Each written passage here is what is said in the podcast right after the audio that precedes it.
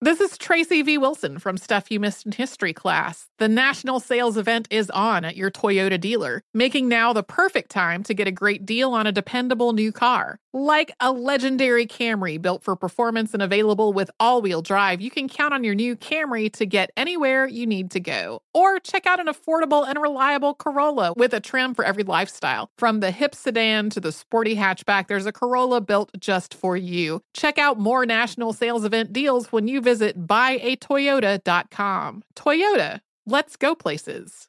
The following ad is sponsored by Pets Best Insurance Services. Pets come into our lives in many ways shelters, breeders, or unexpected encounters. But no matter how you found your pet, they become our perfect match. Unfortunately, finding the right pet insurance plan can be hard. That's where Pets Best comes in. With a little information about you and your pet, Pets Best will recommend a plan that meets your needs and budget. Visit petsbest.com to learn more today. Your perfect pet deserves the perfect coverage. Petsbest.com.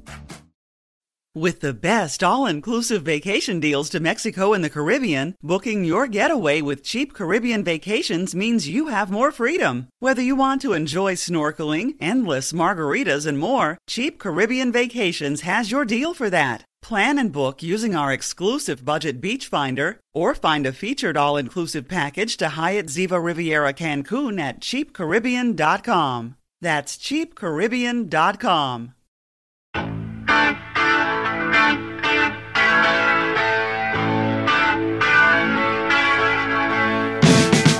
Welcome, welcome, welcome back to the Bob Lefsetz podcast. My guest is the one and only Paul Shaffer. Paul, you're doing this benefit for pup culture with Jeff Barry on September 13th in Los Angeles. Tell me about that. Well, how much time do we have? We have plenty of time. Go okay, for it. it's a complicated story. First of all, my daughter, Victoria Lily Shaffer, and what she, she she's 30 years old now. Uh, what she does is run a rescue association here in Los Angeles. I'm visiting her now. I'm in Los Angeles now, called Pup Culture. And it's the title of her book as well. She wrote a book about pup culture because it's obviously about puppies, but also the whole culture of, you know, dog lovers and how how it comes upon a person, you know, sometimes not of their own volition. Anyway, that's what she does.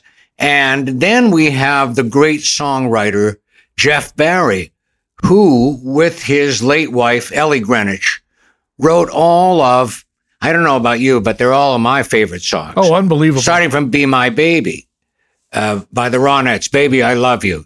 Uh, I Can Hear Music. Do Wah Diddy, uh, from which we uh, culled the title for the, our evening that we're going to have September 13th here in LA. Do Wah Diddies for Doggies. Jeff is uh, 85 years old now, but still uh, funny as hell. And uh, his the list of songs going through I Honestly Love You by Olivia Newton John that he wrote with Peter Allen and stuff. You know, he's got stories for days. And I am the uh the what did Irwin Corey used to call himself? The world's foremost authority on his stuff. And Ellie was one of my good friends, his late wife. And I worked with Jeff in 74. It's a whole mishigas that I could get into about how we met and how long we've met. Anyway, he surfaced in my life uh, just uh, spontaneously. I told him about my kids, and Victoria's out there. He's in the next canyon over. That's the way they speak out here on the coast.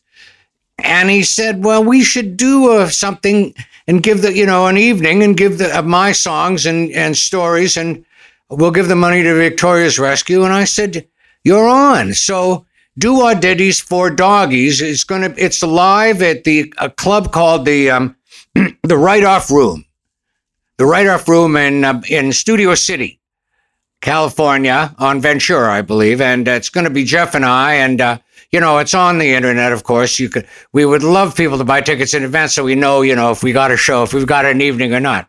So far, we're doing pretty well. So we're like a month away, but I can't wait. I just, you know these songs and group of songs uh, I've just been obsessed with since I saw the Ronettes on American Bandstand do it in the afternoon uh, when the American Bandstand was on a Saturday afternoon, and then went skiing in the freezing, frozen north where I was growing up. Uh, but couldn't get this song out of my mind, you know, Be My Baby. uh, what a sound and what a what a sentiment and what I mean, what girls, the Ronettes. Oh my goodness. I was just starting to, you know, learn about girls and stuff. This is the way to go and to learn. What an explosion on Saturday afternoon. So then, you know, meeting Jeff Barry later and working with him was just, you know, for me, incredible. And I can't wait because even I, there's, there's things I got to know uh, that I still don't understand and know about how they wrote certain songs and stuff. Okay, so what exactly? Hanky is, Panky is another one. Right. Another what exactly is the show going to be? Well, um, he, Jeff sings. He was a vocalist too back in the day, and by the day I mean you know late fifties, early sixties. Uh, then he um, became a writer, and his first hit as a writer was "Tell Laura I Love Her." Remember that record? Of course, oh, tell good- Laura I love her. Oh, come on. Exactly. What great melody and what a you know what a story about a stock car race and a, and a death. Tell Laura. Well, he opens with that, you know, and then we're just going to get into it. I want to hear immediately about, you know, what what is the story behind it and how did you know where the hell did you come from, and all kinds of things. And it turns out we have we both have Don Rickles stories. We've already established that. So we're going to get those in, you know, before we do anything else.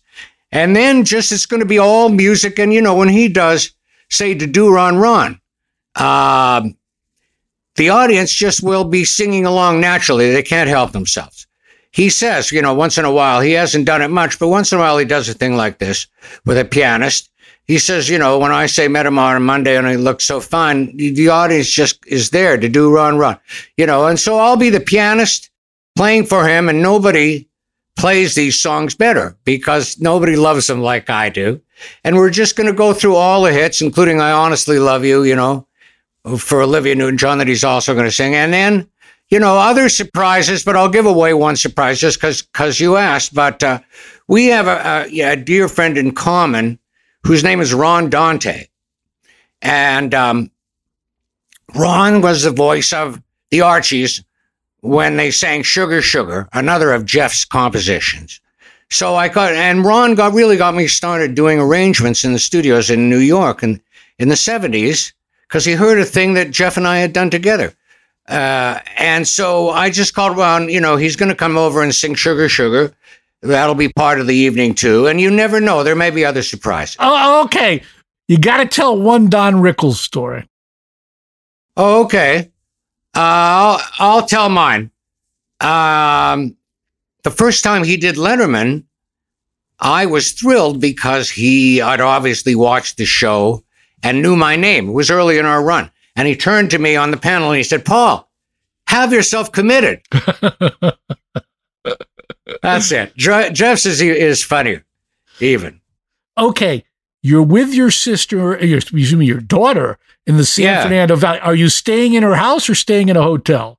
Staying at her house this time. And what, is, Um, what is that like all these years later? Well, uh, first of all, she's got a wonderful gentleman with whom, you know, who, who is sharing this house with her as well, uh, named Brandon. Um, more, and, you know, not, not involved in show business at all. But, uh, you know, they are a, a serious couple and we have to stay out of their way and be respectful. So, of course, it's a little bit of a, of a tap dance. And my wife, uh, can't help herself, but, to say, you know, you haven't changed this light bulb since we were here. la- Honey, cool it with the light bulb. You know, it's as it's as exactly as you you might imagine. But it's uh, it's great to see Victoria, and the fact that we can still do it at all is, I guess, quite amazing. Okay. You come to the West Coast. Are you the type of person who emails people in advance and texts them, I'm coming, we got to get together? Or is it more of a family homebody thing? Um, well, and uh, you know, different trips. Victoria's been out here for a few years now. I'm not even sure, six, eight years. So every trip can be different. And I do have some friends here, and some of my Canadian friends live here. You know, transplants, and I sometimes I do get to get to see them. Um, and sometimes it's just all about Victoria and and family visits too. So you know, we do it both ways. Okay. certainly. You have a long reputation as being Mr. Showbiz, appreciating these people, knowing their backstories. Did you really only see them on television when you were on the show, or are they friends? Uh, um, well, I've got to get some clarification on the question. Currently, you're talking about me today. Well, yes. Uh, you know, well, well, well, I mean, you give know, me an also- example. well, I don't need to separate. It could be, you know, what I'm really asking is Dave was famous for not hanging with the guests. Oh, yeah, yeah. Even though we saw guests all the time. Although Dave sort of stood apart from showbiz, whereas you were heavily immersed and loved showbiz, knew everybody's story. hmm So when people were in town in New York to be on the show, would you go hang with them after the show? When you came to the West Coast, would you ring them up, both when you were on television all those nights a week and now? Well, certainly, I some you know by the time I got on on the Letterman show, I, I was 32, had already done you know five years of uh, the first five years of Saturday Night Live. So, for instance, I had uh, friends who had been you know in the cast of Saturday Night Live, still friends. If someone like a, a Dan Aykroyd or something, we absolutely might have hung out afterwards. Um, Martin Short you know, who who with um, Eugene Levy and, and Dave Thomas are really my three closest friends from Canada. If any of them, well, if when Martin Short would do it, you know, we sort of had a tradition. We would tr- we try to keep the limo that they sent for him, and we we would specifically go hit the town, you know, because he would come from, as I said, he lives in Los Angeles. Well, I maybe not said it, but he one of the people that I might call up I'm coming. So, you know, but, but these are actual friends. Now, may, maybe back in the 80s, oh, we had a couple of classic jam sessions after shows here and there, you know, where a musician might say, hey, let's, you know, can we get a little rehearsal studio and jam? So that did happen when we, but we were, we had the energy to do it afterwards. By the end of the show, believe me, I was just as happy to go home. So tired all the time. It was doing a show every single day you look at even even the guys doing these daily shows now. I saw Seth Meyers the other day. Oh my God, it's just exhausted, just like I was when you're doing it every single day. Okay, so the show ends, Yeah. and at first there's a relief, but Yeah. it must have been a big emotional adjustment. I think you're right. And it was physical too. First of all, I was a migraine sufferer during the show. I was on a, a, a drug called um, gabapentin. There are a lot of people seem to know what it is now. Yeah. just for migraine headaches on a, a huge dose of it. And as soon as the show ended, it stopped working. I got started getting headaches again, which was also kind of part of it anyway when you're a migraine sufferer. Sometimes on the weekends when the pressure's off, that's when you get a headache. You know, the, during the week you're kind of guarding. Anyway, that happened to me, and I had to get off that gabapentin, which was a whole another uh, you know ordeal. And so all of that happened, and um, mo- emotionally, s- well, you know, even before emotionally, your schedule is different. Absolutely, start getting hyped up at about four thirty because the tape used to roll at five thirty, and then you, ah, wait, I don't have to do the show.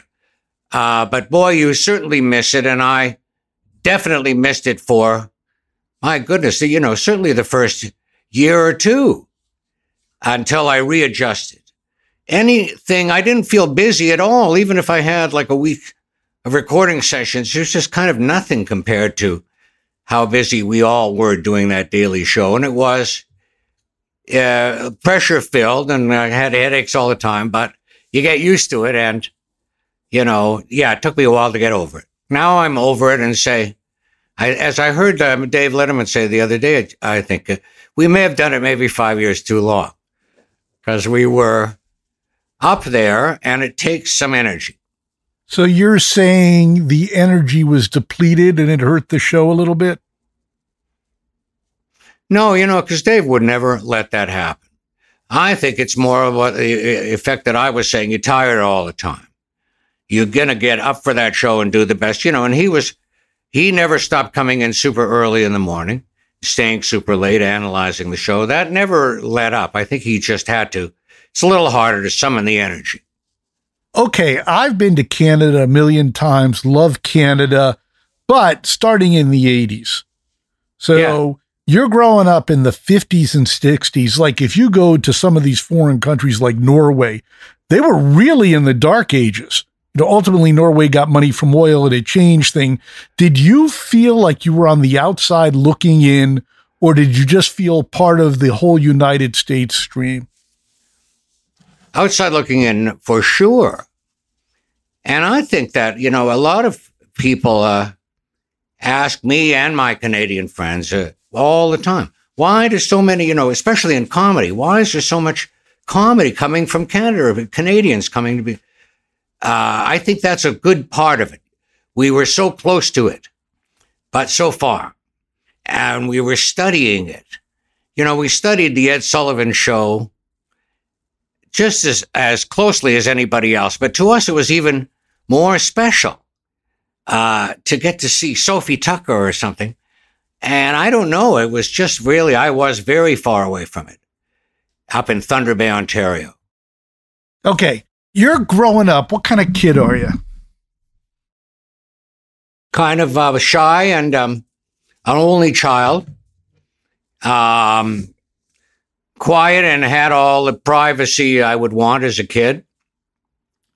Um, didn't really fit in. You have to be kind of rugged and love the outdoors to feel comfortable in Thunder Bay, Ontario. And my, when I was a kid, it was called Fort William and Port Arthur, and the two cities amalgamated. Um, but if you love, you know, and I did ski for sure uh, because it was, you know, socially as a kid, you had to either ski or skate. And I was a skier, and and you know, a, a badge of honor would be if you could stay up and and and uh, party, you know, into the evening, and then be on the slopes at eight a.m. as soon as the chairlifts. You know that that's a man, or you know, or, or a gal who knows how to party. But and I was doing that kind of stuff, um, and it was cold as hell. Okay, let's stop Uh, with the skiing thing for a minute. On Dave's final show, the final shot is him skiing with his son. There was video. Okay. Beautiful. Okay. When was the last time you skied? Not since I left Thunder Bay. So once you left, that was it. Not when your kids Yeah. growing up, not like, well, let's do this as a family. No, and I feel that's, you know, uh, one thing that I was a little negligent. Uh, I really tried to step up and be, you know, and I had a son. Besides Victoria, I've got a, a 24 year old son. And, you know, just like in, in, in the movie, uh, the play Carousel, my God, you got to be a father to a, a son. And I did my best, but skiing, no, I would not, you know, wasn't worth it because I could, I can't imagine having any kind of Gore-Tex or material things that they have now that keep you warm. Oh, yeah. We much better. were not only freezing, but kind of bundled up, could barely move. Ski poles in your hand and just, you know, coming. Oh my goodness. But uh, as far as the kind of kid I was, I've got this recollection of waiting for the chairlift at the bottom. Um, and when you're not skiing, it's even colder. You're just standing there. You know, it's way, way, way. And um, you're in Northern Ontario, and the chairlift was blasting music like they might at a, a carnival, you know, in front of a ride, blasting out music. And I hear, you know, as I'm waiting, I hear this for the very first time. And I think I would have been 12. I hear the Tokens record, The Lion Sleeps, and oh, wow. And it was, again, sort of like that, you know, experience of, of the Ronettes, seeing the Ronette, but even more immediate. That got me through the day of skiing. And then I'd come down and waiting again, you'd hear it again. And uh, every time I, I couldn't believe the sound. The sound just kind of galvanized me. And that got me, you know, that's what became important to me and kind of saved my life. I think a lot of rock and rollers talk about it. okay. Rock and roll saved my life. So, music in the household, and when did you start taking piano lessons? Mm, my mother said you'll take lessons when you are six, when you start to learn uh, how to read in school, read English, That's the time. That's what she believed. And so I started uh, lessons at age six. You know, I took piano lessons at the same age. I actually started Ah. at five, but Right? Oh. you can go to lessons and not practice and not be into it, or you can be into it. Were you always into it, or was when you heard the token song or something that you became accelerated?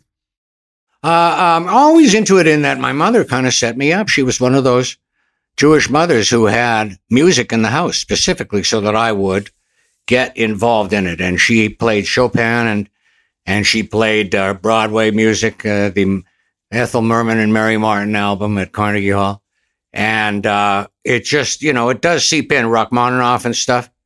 That was her music. And then my dad, uh, this conservative lawyer from Thunder Bay, small town lawyer, but he dug the great jazz vocalists, Billy Eckstine and Sarah Vaughan, and even he turned me on to Ray Charles on Sundays. You know, he would put on his records, and one Ray Charles. Uh, um, so that was pretty, you know, pretty good. And my mother also was a pianist, played, you know, not professionally or anything, but but could play the piano, certain classical things from from music. And I remember as an infant being under the piano as she played, feeling of you know the sound coming down, and um, but as soon as she got me playing, le- ta- taking lessons, she stopped playing, never played again, almost like her work was done, because I was playing now, and I played these lessons, and I don't know. Um, the first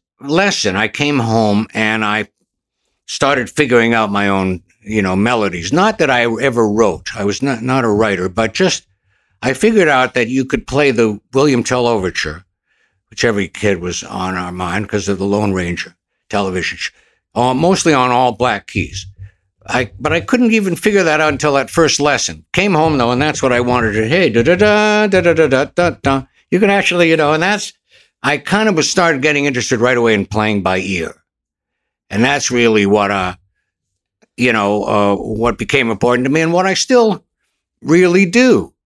Uh, uh, maybe why I never really wrote or found, uh, you know, I only wrote one or two songs my whole life because what I really like to do is sit down and play the songs that I know. So I never bought records. But as I was listening, you know, I didn't buy Be My Baby, but I could sure play it. And I used to pound it out on the piano really loud get the sound up, you know, and kind of play all the different parts, da, da, da, da, the string part and stuff, you know, just figuring out by ear. Um, and I'm, I still get my kicks doing that.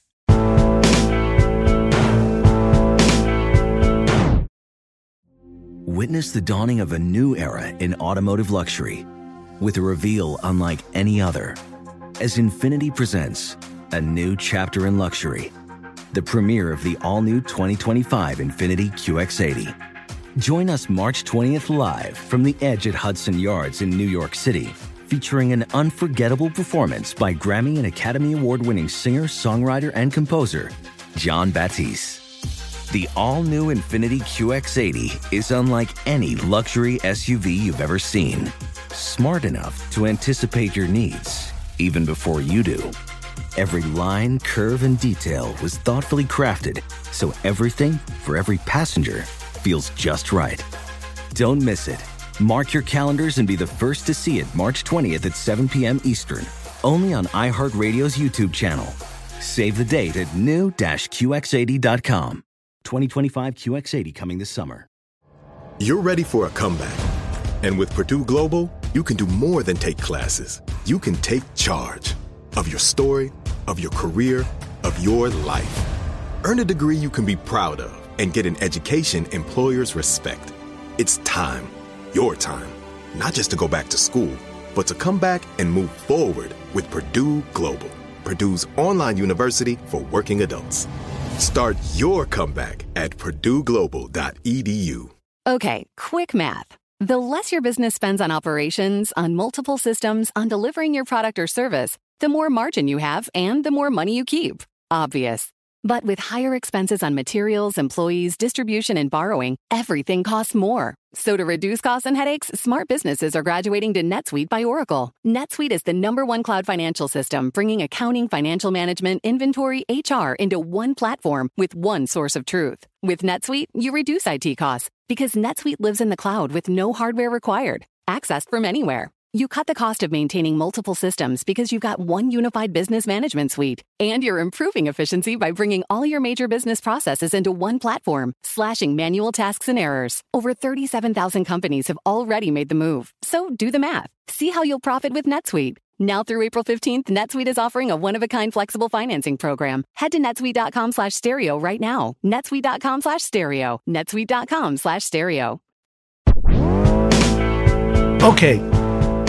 Brian Wilson feels the same way, Be My Baby, as Right. you and me both know. Interacting with Brian Wilson is its own special uh, situation. But did you ever discuss that with Brian? Yeah, sure. Uh, you can almost have to.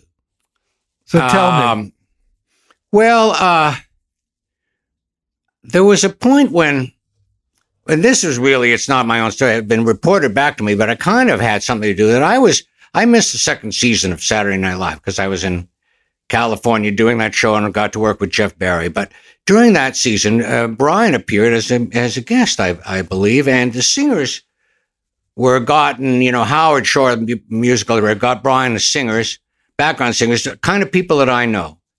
Uh, Susan Collins, another you know, woman who stands at attention for Be My Baby and can sing with that Ronnie sound. And Ellie, and Susan knew Ellie Greenwich, the actual Ellie Greenwich, sang background for uh, for Brian Wilson. And Brian heard that Ellie had written "Be My Baby." He was just, you know, he was floored. He became, he became, a, he be, he became her baby, and was saying, you know, Ellie, just, you know, just enjoying being in her presence. I think. Okay. So you're practicing the piano, you're working out songs. If I was in school with you, would I say, oh, that's Paul Shaffer, he plays the piano? Or was it more Yeah, I think thing- so. Okay. Well, because I, you know, I was always called upon to play in the school assemblies. I'm not sure how it started because I can't remember, but I have a recollection of myself but coming up in front of the assembly when the whole school's assembled, you know, and playing a little classical piece from my lesson, Mozart or something, and boring everybody. Um, but in uh, what we call junior high, grade seven and eight up there in Canada, I started becoming aware of rock and roll. And um, I said, you know, about grade seven, now, you know what? Instead of Mozart, I, I think I'm going to play Pipeline by the Chantays. Uh, and I'm not sure. Well, no, I mean, it, it's another whole story why I, I summoned the nerve to do it. Uh, but when I did, it was pandemonium the kids were expecting, you know, Mozart, do, do, do, do, do. and uh, it's. I figured out how to do that on the piano. And I was, you know, I got a reaction that said, "You don't have to write your own songs. Just, you know, look at what you can do to an audience just with a great song and a performance of it." So I learned that early. I had a friend who booked Oprah for live gigs, and someone said, Well, why does Oprah have to play live gigs? And he said, You can't get that hit anywhere else. So, what was it like when they're reacting to Pipeline? I mean, sure, it was great. You know, I was a, a- a child of about 12. And so, as I say, a kind of life changing uh, thought of, I, I, I realized that I, you know, this works. I think that's what, what I thought to myself. Hey, this works. And so when I would be called upon, and I, um, uh, throughout my high school career, play the piano, you know, I started playing when the Beatles came out. A little, bit, it. a little, a little bit slower. Okay. So we have uh, Ike Turner, Chuck Berry, the Sun Records. We have Elvis. Elvis kind of goes down. We have Fabian. We have Bobby Rydell. Were you Yeah. a fan of popular music in general before the Beatles Yes. or just specific sounds? No, popular that music uh, and what it could do to me. Those chords, they were so simple. They were all the same, same four chords. And I found, you know, once I learned them, I could play all these songs. Now, bandstand, I, I remember seeing my first American bandstand on a trip, family trip to Minneapolis, because we had no American television. We only had one channel when I was, you know, when in uh, elementary school, the CBC. Uh, and it carried the Sullivan Show, luckily, CBC. And that's why Ed went up. Now, for my friends up in Canada, you know, that right. was because we, he had a seat Canadian audience. Uh, but I had to go to Minneapolis with on a family to see American Bandstand and to see Bobby Rydell perform that afternoon, lip syncing, as they all did on American Bandstand, to Butterfly Baby, and during the instrumental, pulling a girl out of the audience, a teeny bopper in a poodle skirt, and dance, dancing with her. It was phenomenal. And the girl was flushed afterwards, Dick, so so suave. What did you think, my dear, about Bobby Rydell? you know, uh, and just, this just stuck with me. And uh, and the Philly sound, I loved it both times. Or you know, there's probably more than two, but you know, the last time I, I remember was a great Gamble and Huff right. time, Philly Soul. But before that, American Bandstand with the with the Dovells, Dee Dee Sharp, all these great acts coming out of Philly. The uh, Watusi, you know, um, I think I guess that was Dee Dee Sharp. But who am I trying to think of? The Orlons. Uh, don't hang up. No, no.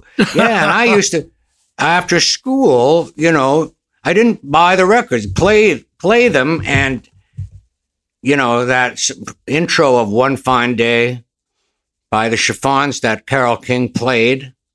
Amazing to play that.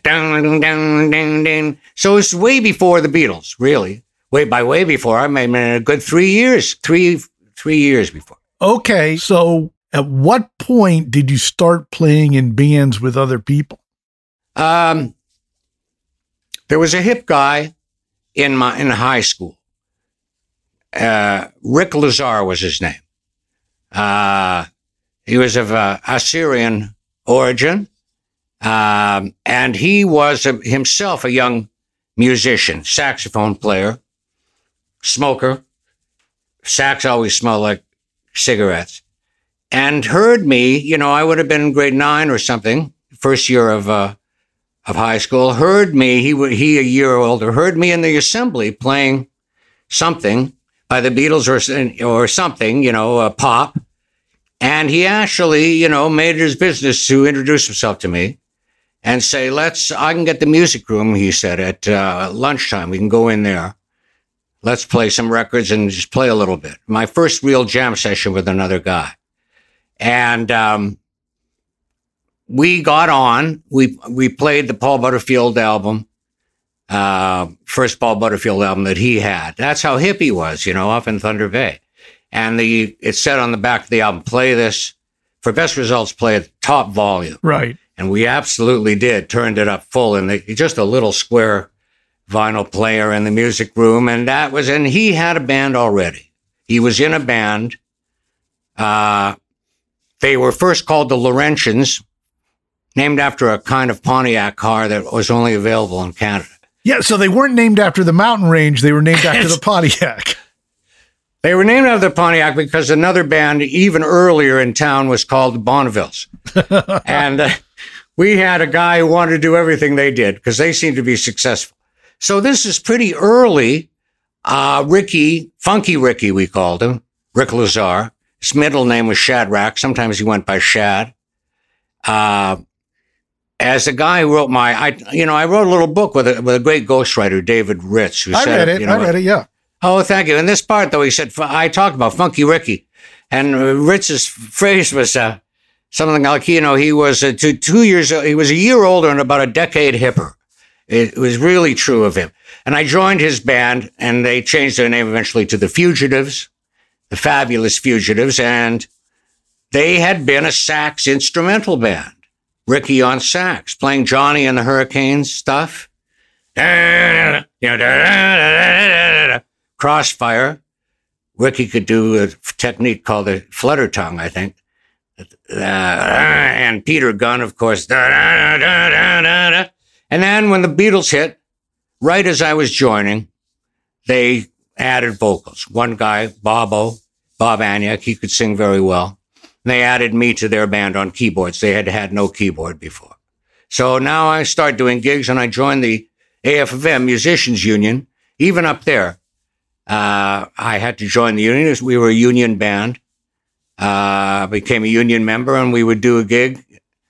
18 bucks sometimes was the scale for three hours or $22 for a four hour dance. Uh, those are the kind okay, of Okay, a couple of questions. A, Yes, what sir. instrument were you taking? Because it wasn't long after the Beatles broke in America that the Dave Clark Five broke and Mike Smith had his portable organ, whatever. So what were you taking to gigs? Yes, sir. Well, Mike Smith had the the holy grail of combo organs, the Vox Continental. Uh, so beautifully designed, the way it looked was fabulous. The chrome legs and the shape of a Z, uh, and they were made in Italy. These these Vox organs, but marketed by Vox out of Britain. I never knew that. The, the yeah, uh, they were they took over. I think it was the Thomas, something like that. There was a there was a collab. Um, but these organs cost a thousand dollars in Canada, a little out of my range. However, with a you know a financial arrangement I worked out with my dad to pay him back a little bit each gig, which he eventually forgot about. Don't don't worry about it. But I bought a a, a Hohner organ, Hohner organ, um, just because it was in the music store. Really, no other reason, and it didn't cost a whole thousand dollars. And I got that in an amp, and the amp was a Traynor amp because the Traynor was a Canadian company out of Toronto, T R A Y N O R, and uh, you know, again, better prices. Not a great, not great for keyboards. I later got a better, it, you know, because it, it was good for guitar. It had a lot of distortion. But yeah, lugging around my own amp and uh, keyboard. There was no such thing as roadies then. I don't. The word hadn't even come along. Uh, and always thirty below.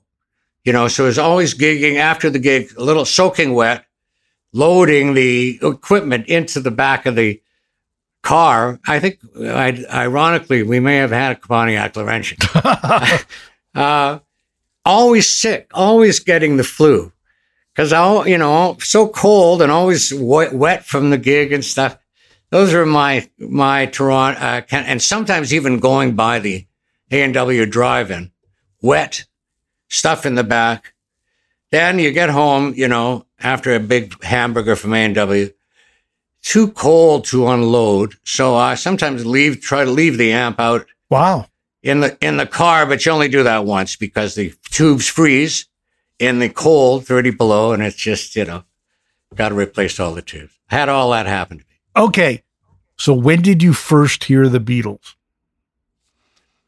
Um, I'm not sure if I heard any music before the Sullivan Show or not. Their appearance on the Sullivan Show. Uh, certainly, I I could pick up WLS AM radio from Chicago um, as early as Dick Biondi. And were you a big listener Yes, with your transistor under the pillow the whole bit? whole bit. The transistor was a rocket radio in the shape of a rocket. It was a crystal radio where, where you tuned it in. I could hear Dick Biondi on this crystal radio. Uh, and he just died, by the way. Are you familiar with him? Yeah. Uh, well, he, I, I, you know, I came in contact with him a little bit later on.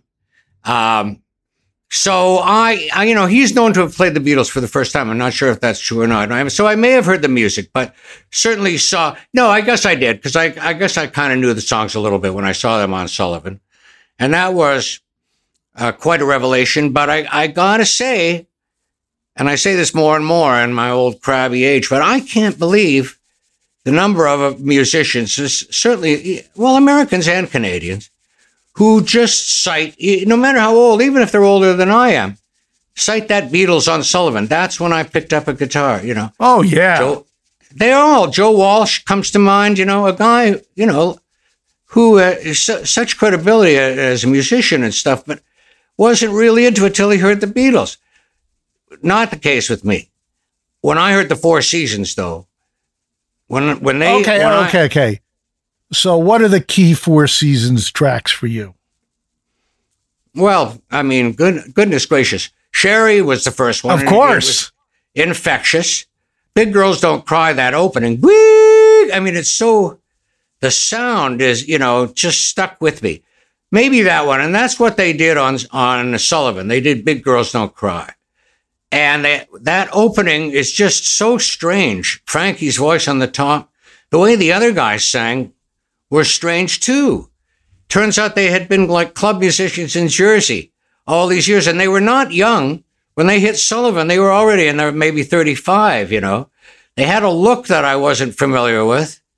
Uh, and they had those ties, those formal Oh, ties, yeah. that- like that. But that, wow, I mean, that galvanized me.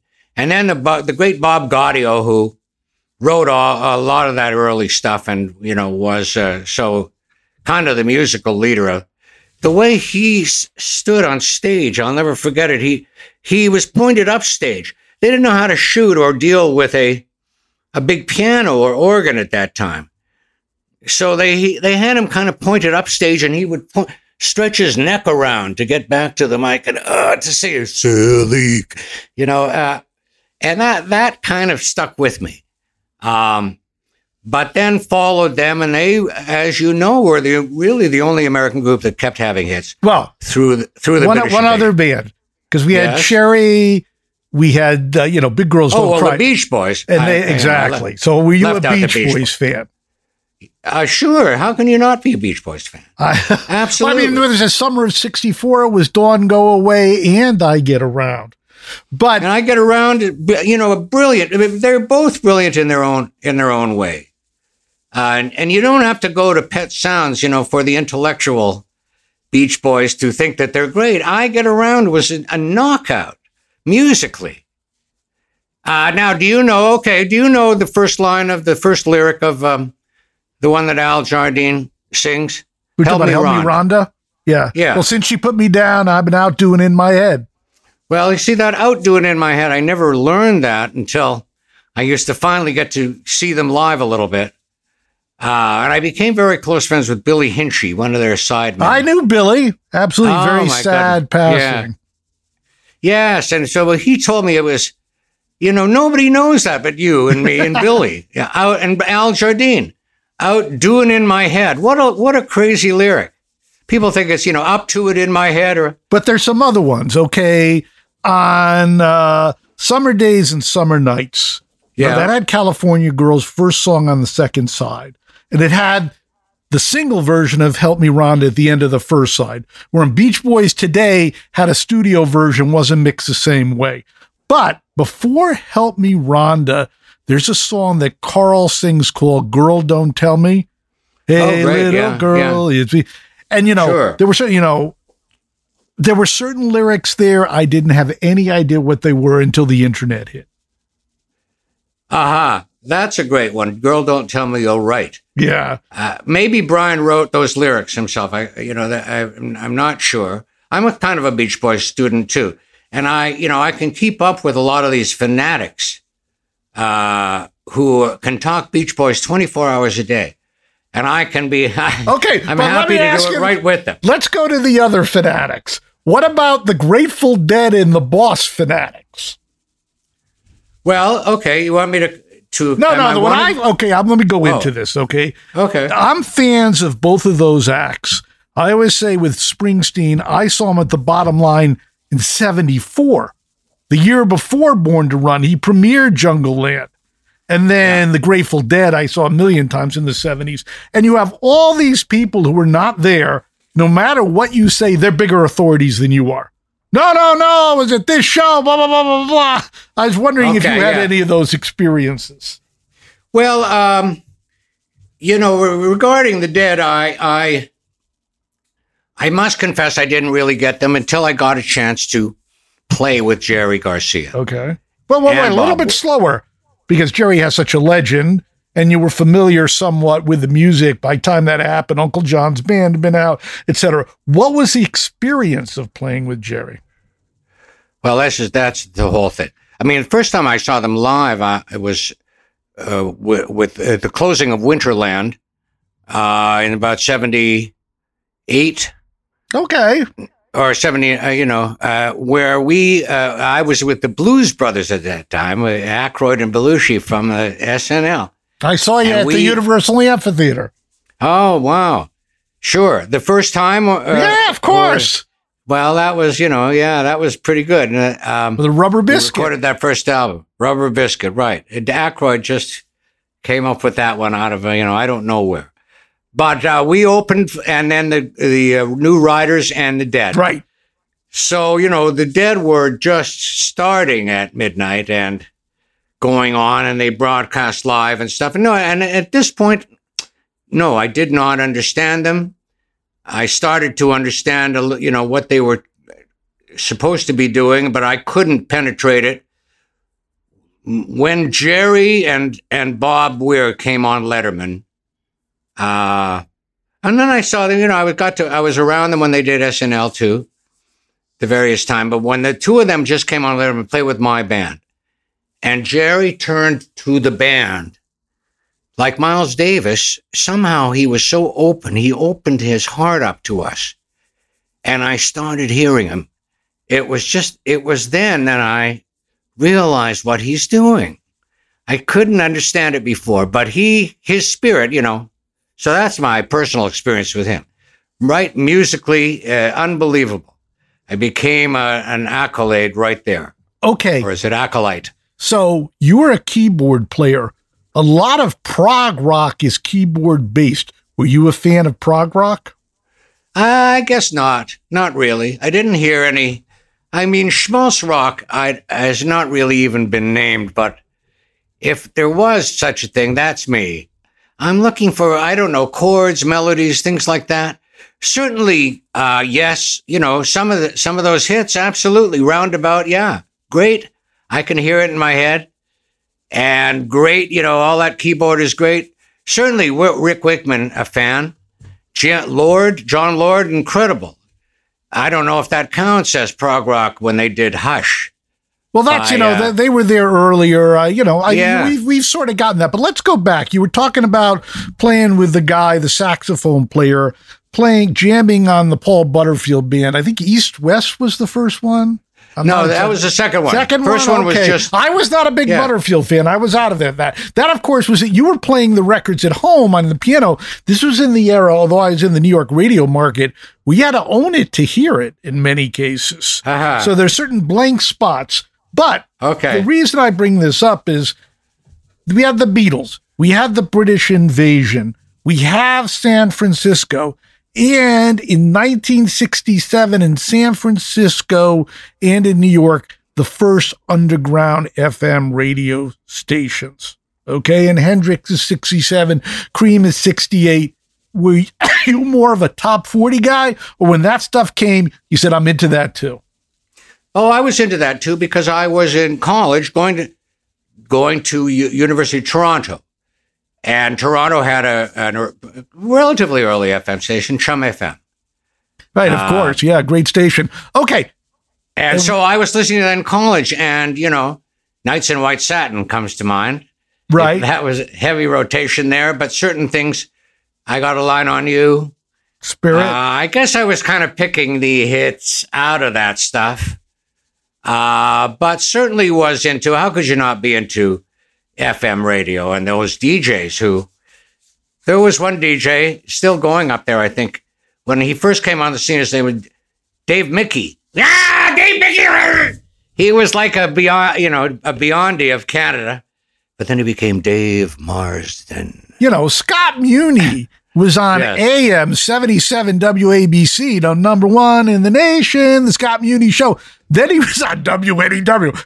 Hello, this is Scott Muni. I mean, you couldn't believe it was the same guy. I've Got a great Sc- Scott Muni story. Okay, tell us.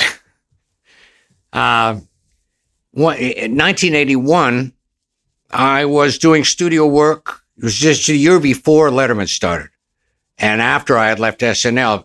Mo- just studio work, a lot of jingle work in in um, in New York, playing on Coca Cola and whatever you know the products. And I was in that business, and then I went to took a little vacation to Hawaii with my wife and got in a, a bad car accident there, uh, and broke all nine ribs in the shoulder and everything, and took a, a good three years to recover. Letterman started in the middle of my recovery. Dave Letterman still remembers. You said there was a, you came in for that first meeting. He said you were kind of walking on an angle. I knew something was wrong. I had had that. Uh, I had had that accident. I was in the hospital in uh, in Honolulu for twelve days, and while I was there, word kind of got around in New York, and all my lovely friends in the studio business and jingle business called me there. Are You, you know, hope you're okay and everything. It was very nice of them. Um, I was morphined out and stuff. Um, one guy though, and he's no longer with us, Hillary Lipsitz. That's the way he spoke. He produced a lot of things, including, you know, when the, when the Four Seasons sang Things Go Better with Coke in that era, he right. produced all that stuff. And he said, yeah, Paul, he spoke like that. I hope you're all right over there in Honolulu. Here, say hello to my friend. He, he was a big drinker and he put his drinking buddy on the phone. Hey, this is Scott Muni. He says, say hello to Danny Bonatai over there, WQAW over there. Good friend of mine over there in Honolulu. Wow. And I, I said, Scott, I'm in an oxygen tent. I'm not going to say hello to a DJ. but thanks, though. Anyway, that was uh, you're lovely of him to call, and nonetheless.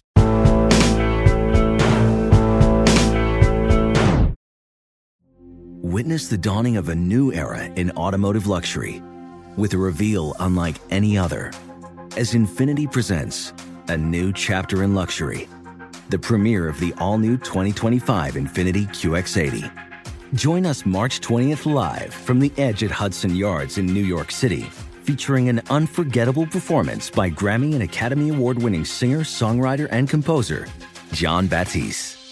The all new Infiniti QX80 is unlike any luxury SUV you've ever seen. Smart enough to anticipate your needs, even before you do. Every line, curve, and detail was thoughtfully crafted so everything for every passenger feels just right. Don't miss it.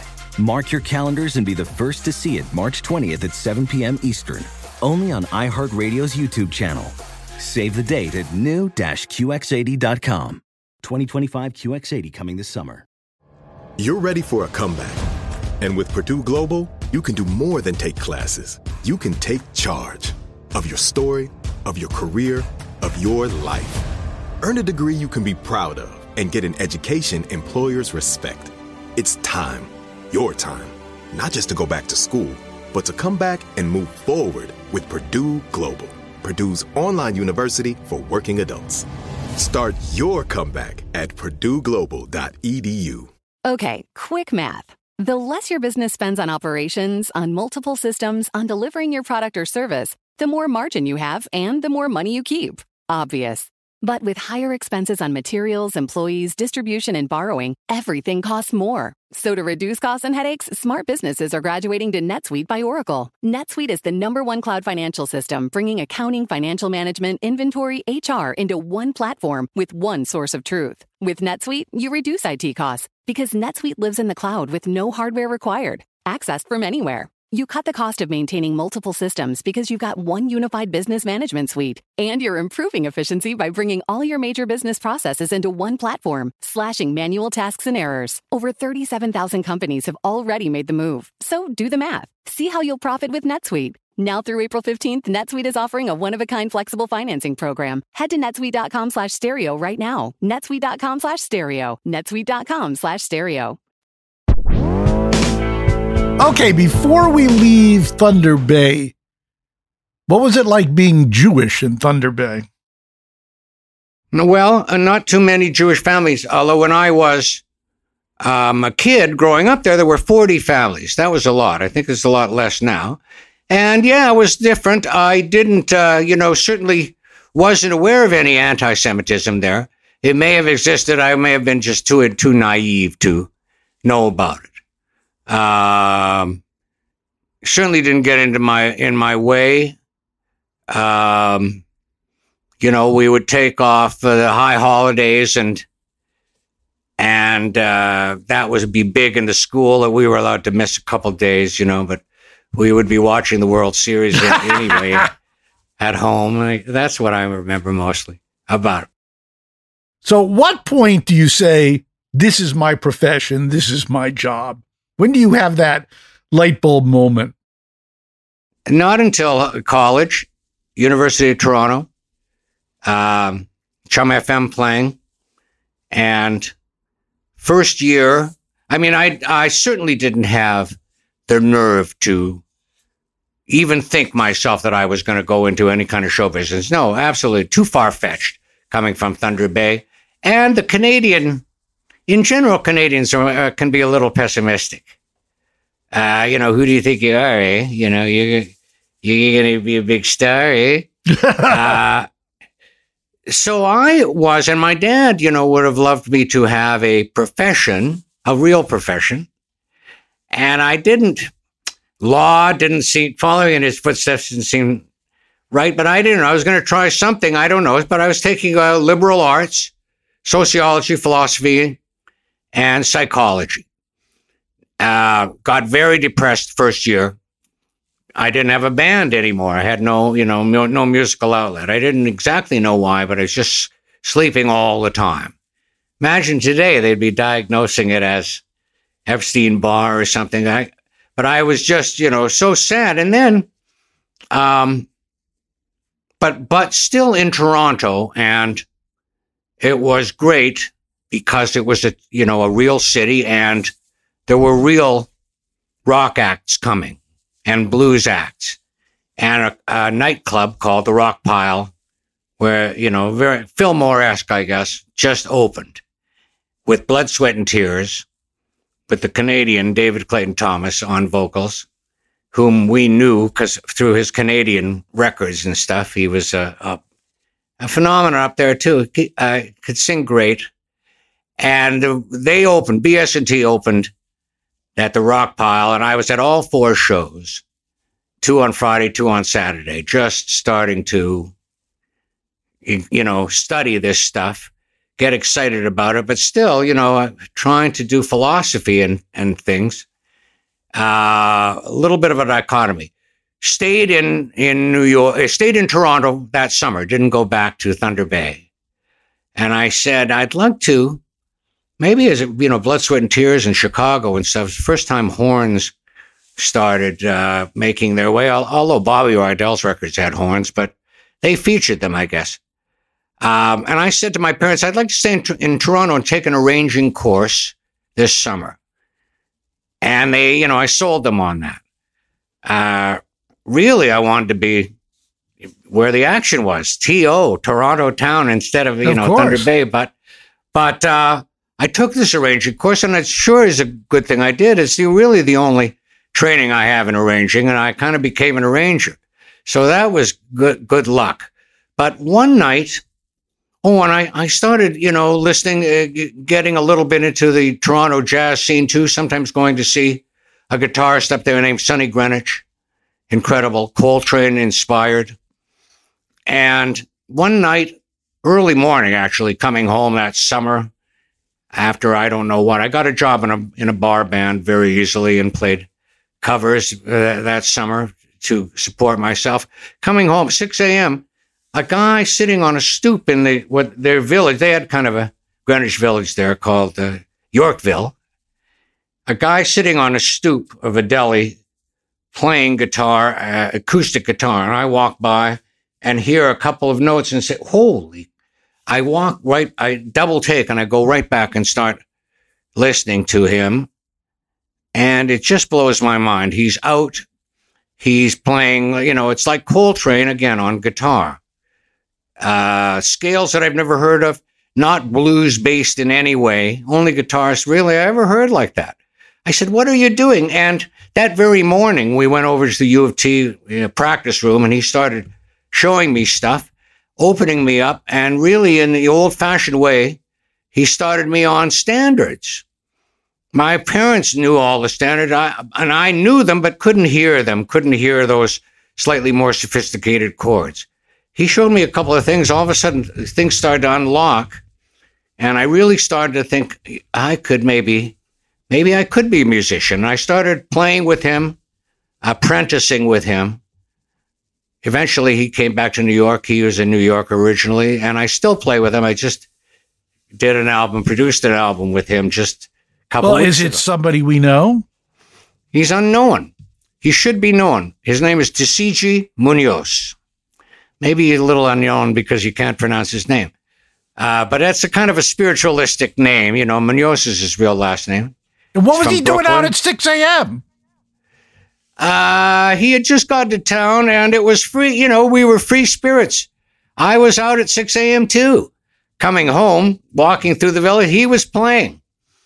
Um, I started um, playing with him right then, and then uh, and then I got um, so I graduated. At that point, you could uh, you know there were 13 years of high school, but then you could get a degree after three years which I took my like an undergrad a bachelor's degree, and I said to my parents, "Let me, you know, give me a year, see what happens. If I'm starving, I don't know. Maybe I'd go to grad school. I don't know exactly, but you know, I try.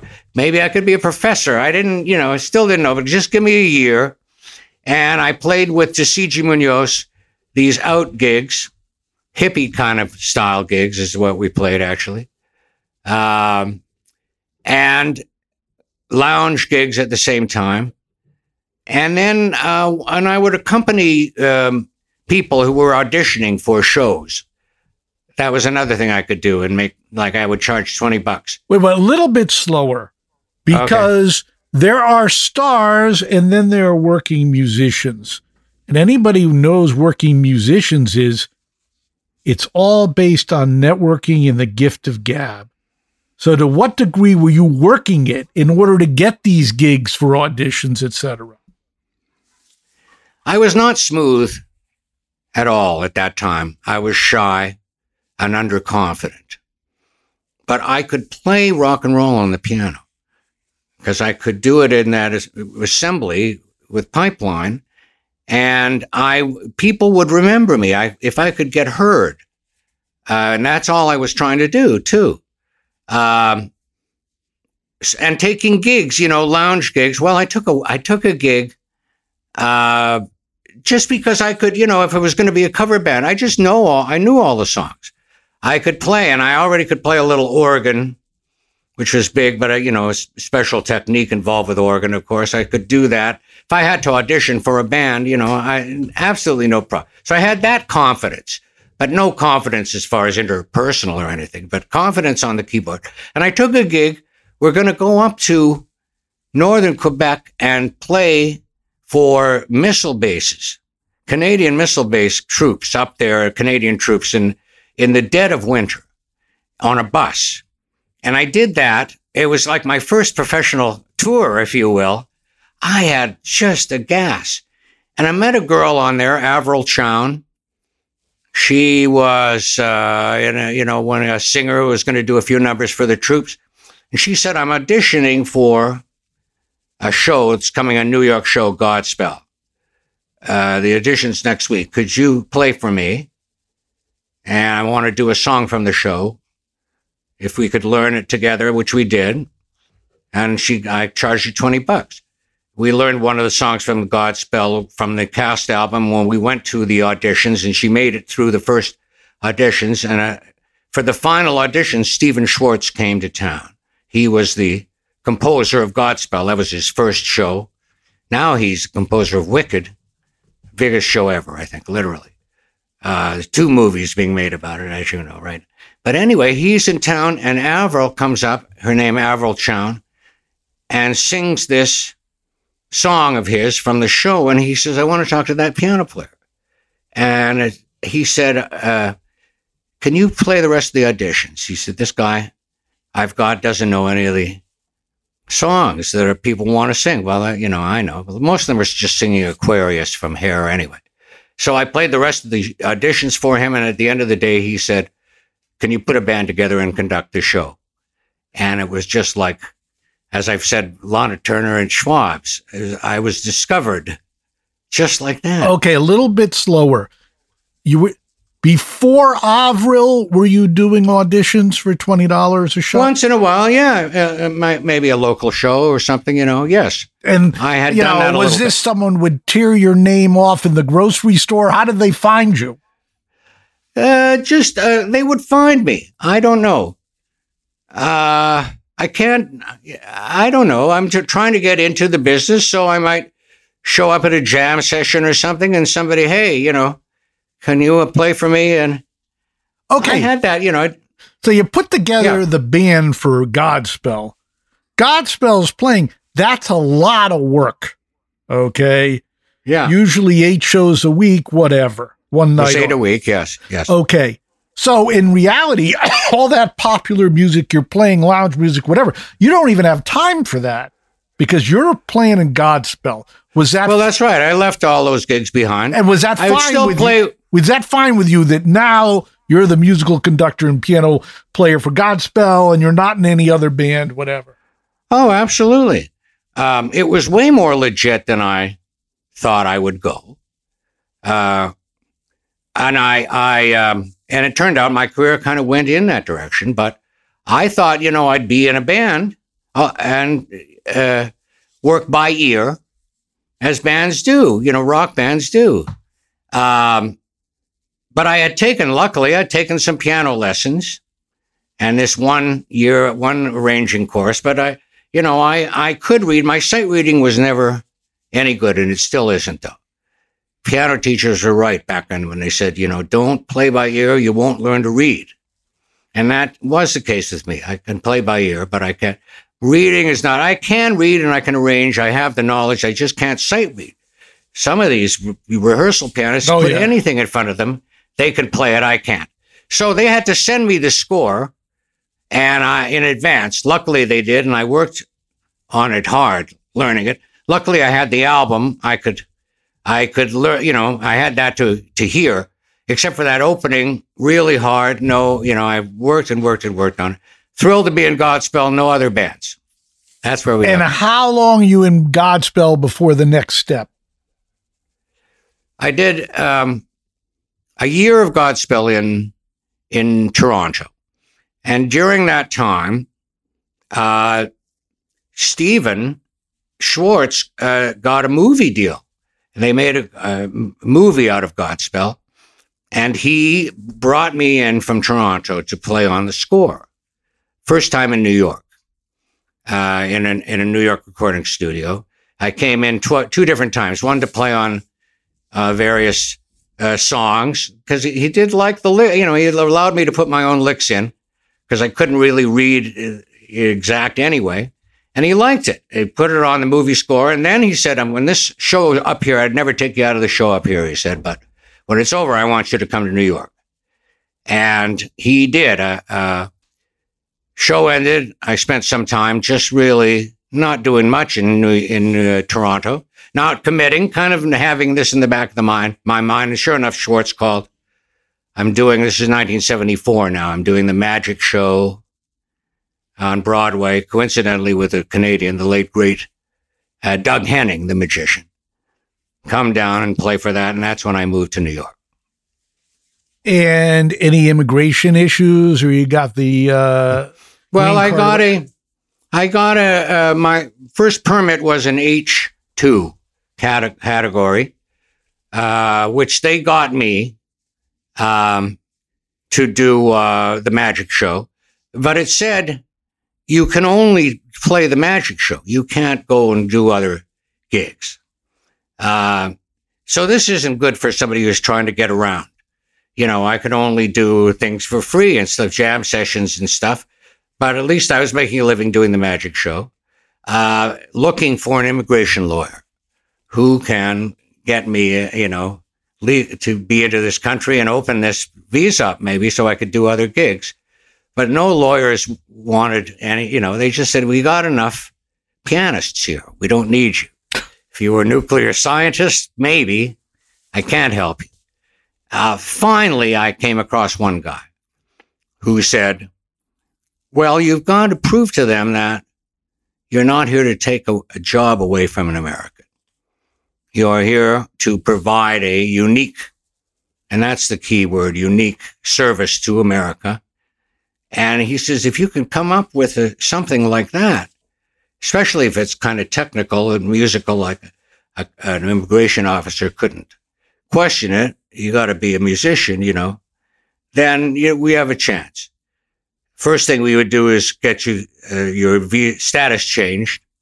And then if they admit you're unique, then we can then go on and get you a green card, which I eventually got. And now I'm a citizen and okay. very proud of. So tell me, how did you prove you were unique? Well, I, I said, how about this to the lawyer? What if I can prove I'm a, an expert in music and comedy and how they intersect, providing music for comedy and understanding comedy, knowing where the laughs are, what's funny, whatever, you know. And he said, sounds good. And I got letters from all kinds of people. I had done a few things already. I was able to get a letter from Norman Lear because I had done a pilot for him that went nowhere. I got a letter from, uh, well, I can't remember. Oh, a guy who owned the National Lampoon. I was doing stuff for the National Lampoon Radio Hour, working with Chris Guest there and uh, Bill Murray. That's you know networking. You meet people. That's an example of it. So I got letters, and sure enough, it worked. And sure, and it's exactly what the immigration officer said. I, he said, I'm sure this is, you know, I can't question it. It's not my area. And I got a different, uh, you know, that's when I got my green card. Okay. So your status changes. How does that open up your career? Then I get to do other things for other people, uh, sessions and stuff, especially.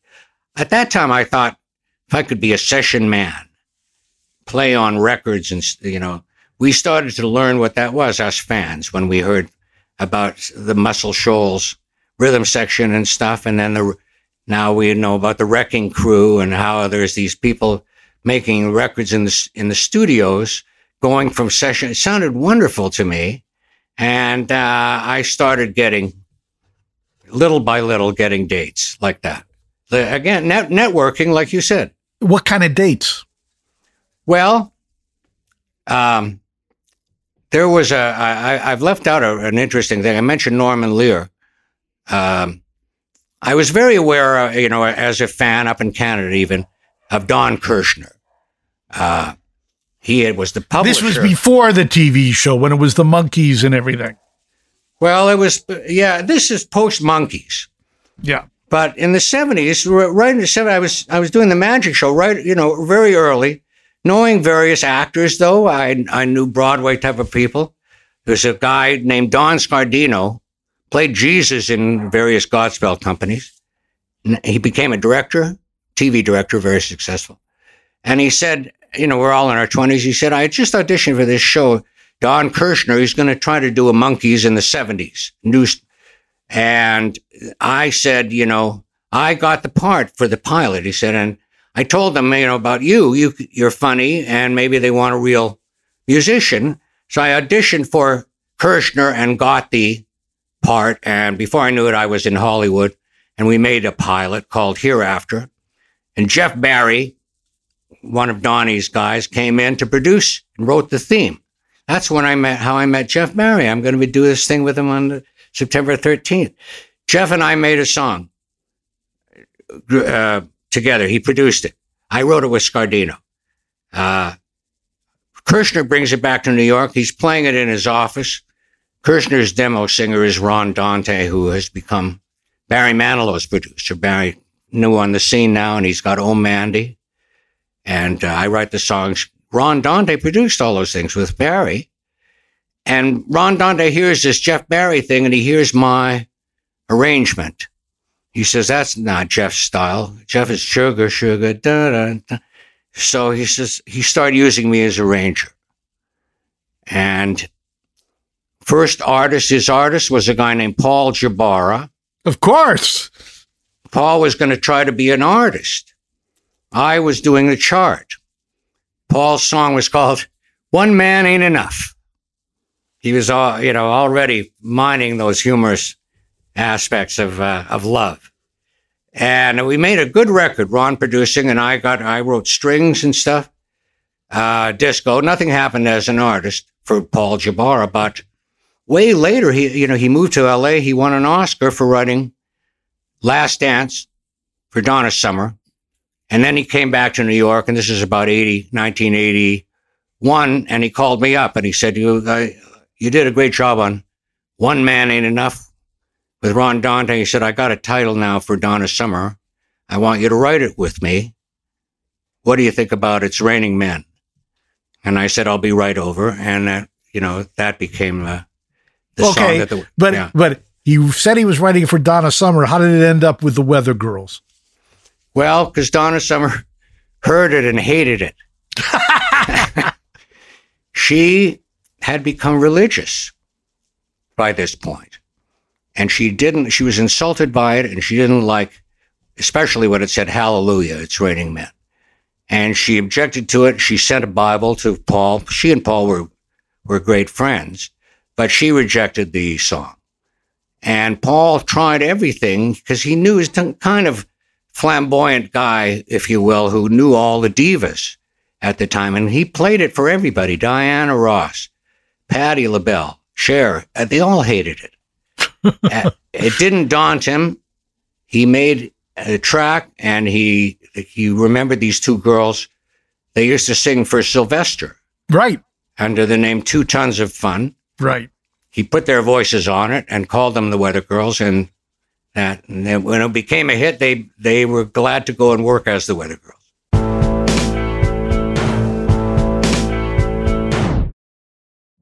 Witness the dawning of a new era in automotive luxury with a reveal unlike any other as Infiniti presents a new chapter in luxury, the premiere of the all new 2025 Infiniti QX80. Join us March 20th live from the edge at Hudson Yards in New York City, featuring an unforgettable performance by Grammy and Academy Award winning singer, songwriter, and composer, Jon Batiste. The all new Infiniti QX80 is unlike any luxury SUV you've ever seen. Smart enough to anticipate your needs even before you do. Every line, curve, and detail was thoughtfully crafted so everything for every passenger feels just right. Don't miss it. Mark your calendars and be the first to see it March 20th at 7 p.m. Eastern, only on iHeartRadio's YouTube channel. Save the date at new-QX80.com. 2025 QX80 coming this summer. You're ready for a comeback.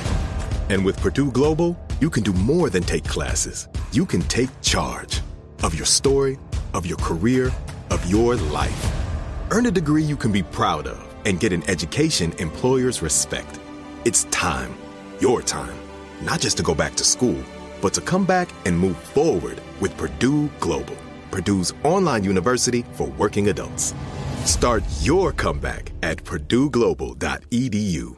Okay, quick math. The less your business spends on operations, on multiple systems, on delivering your product or service, the more margin you have and the more money you keep. Obvious.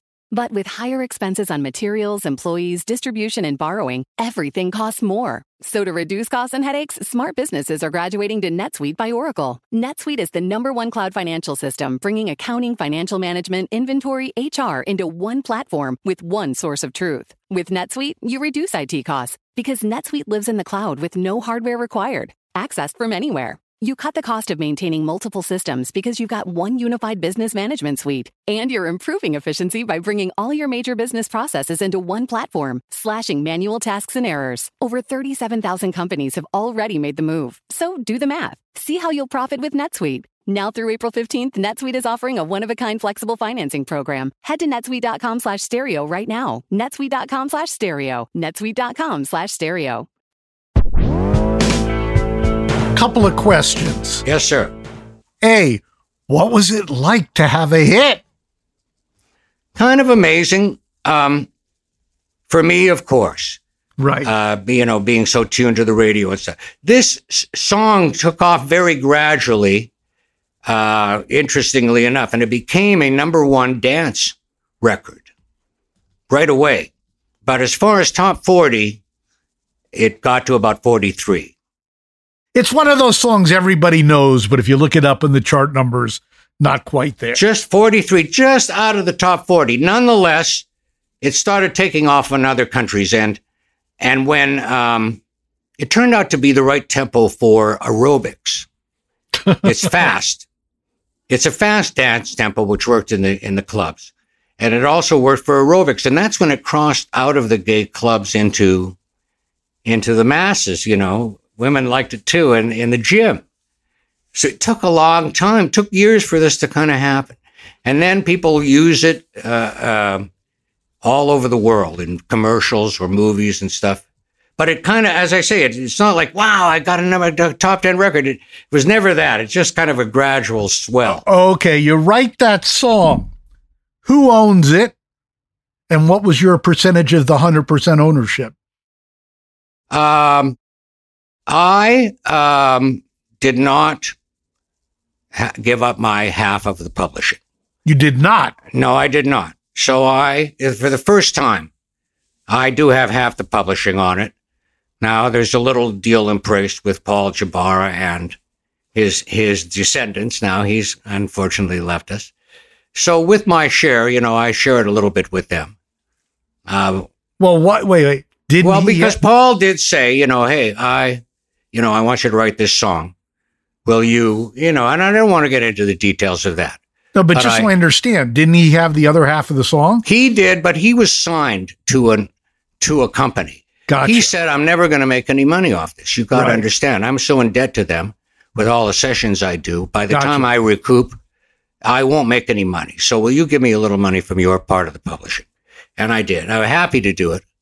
And, and you still, still own still it. do it. I still do it. And you still own the song. Yes, yes. And, and I have resisted. I've been offered, you know, some of these, uh, well, I don't know what they're called, these new publishers that are right. coming buying up people's catalog. I, mine certainly isn't isn't worth what uh, Springsteen's is. I only got one song, but I wrote the Letterman theme too. But that was that. But any, but still, you know, some deals have come across. I just say, come on, it's my only song. I'm just going to hang on to this, see what happens. Because I'll tell you something. When when they want to use it uh, for a toothpaste commercial in Denmark, if you don't have any publishing, you're not going to hear about it. Period, and you're not going to get paid for it. It's a different thing when you have a little of the publishing, and I have half of it. So that's absolutely true. Okay, so you have this hit with the Weather Girls. What's the next step for you? Just continue. I was already on Letterman by that point. No, no. Well, let's go back a chapter. Oh. So. Oh, yeah. So, uh, how do you get from Godspell to SNL? Godspell, or Stephen Schwartz brought me to New York and I was already in New York when the SNL people showed up.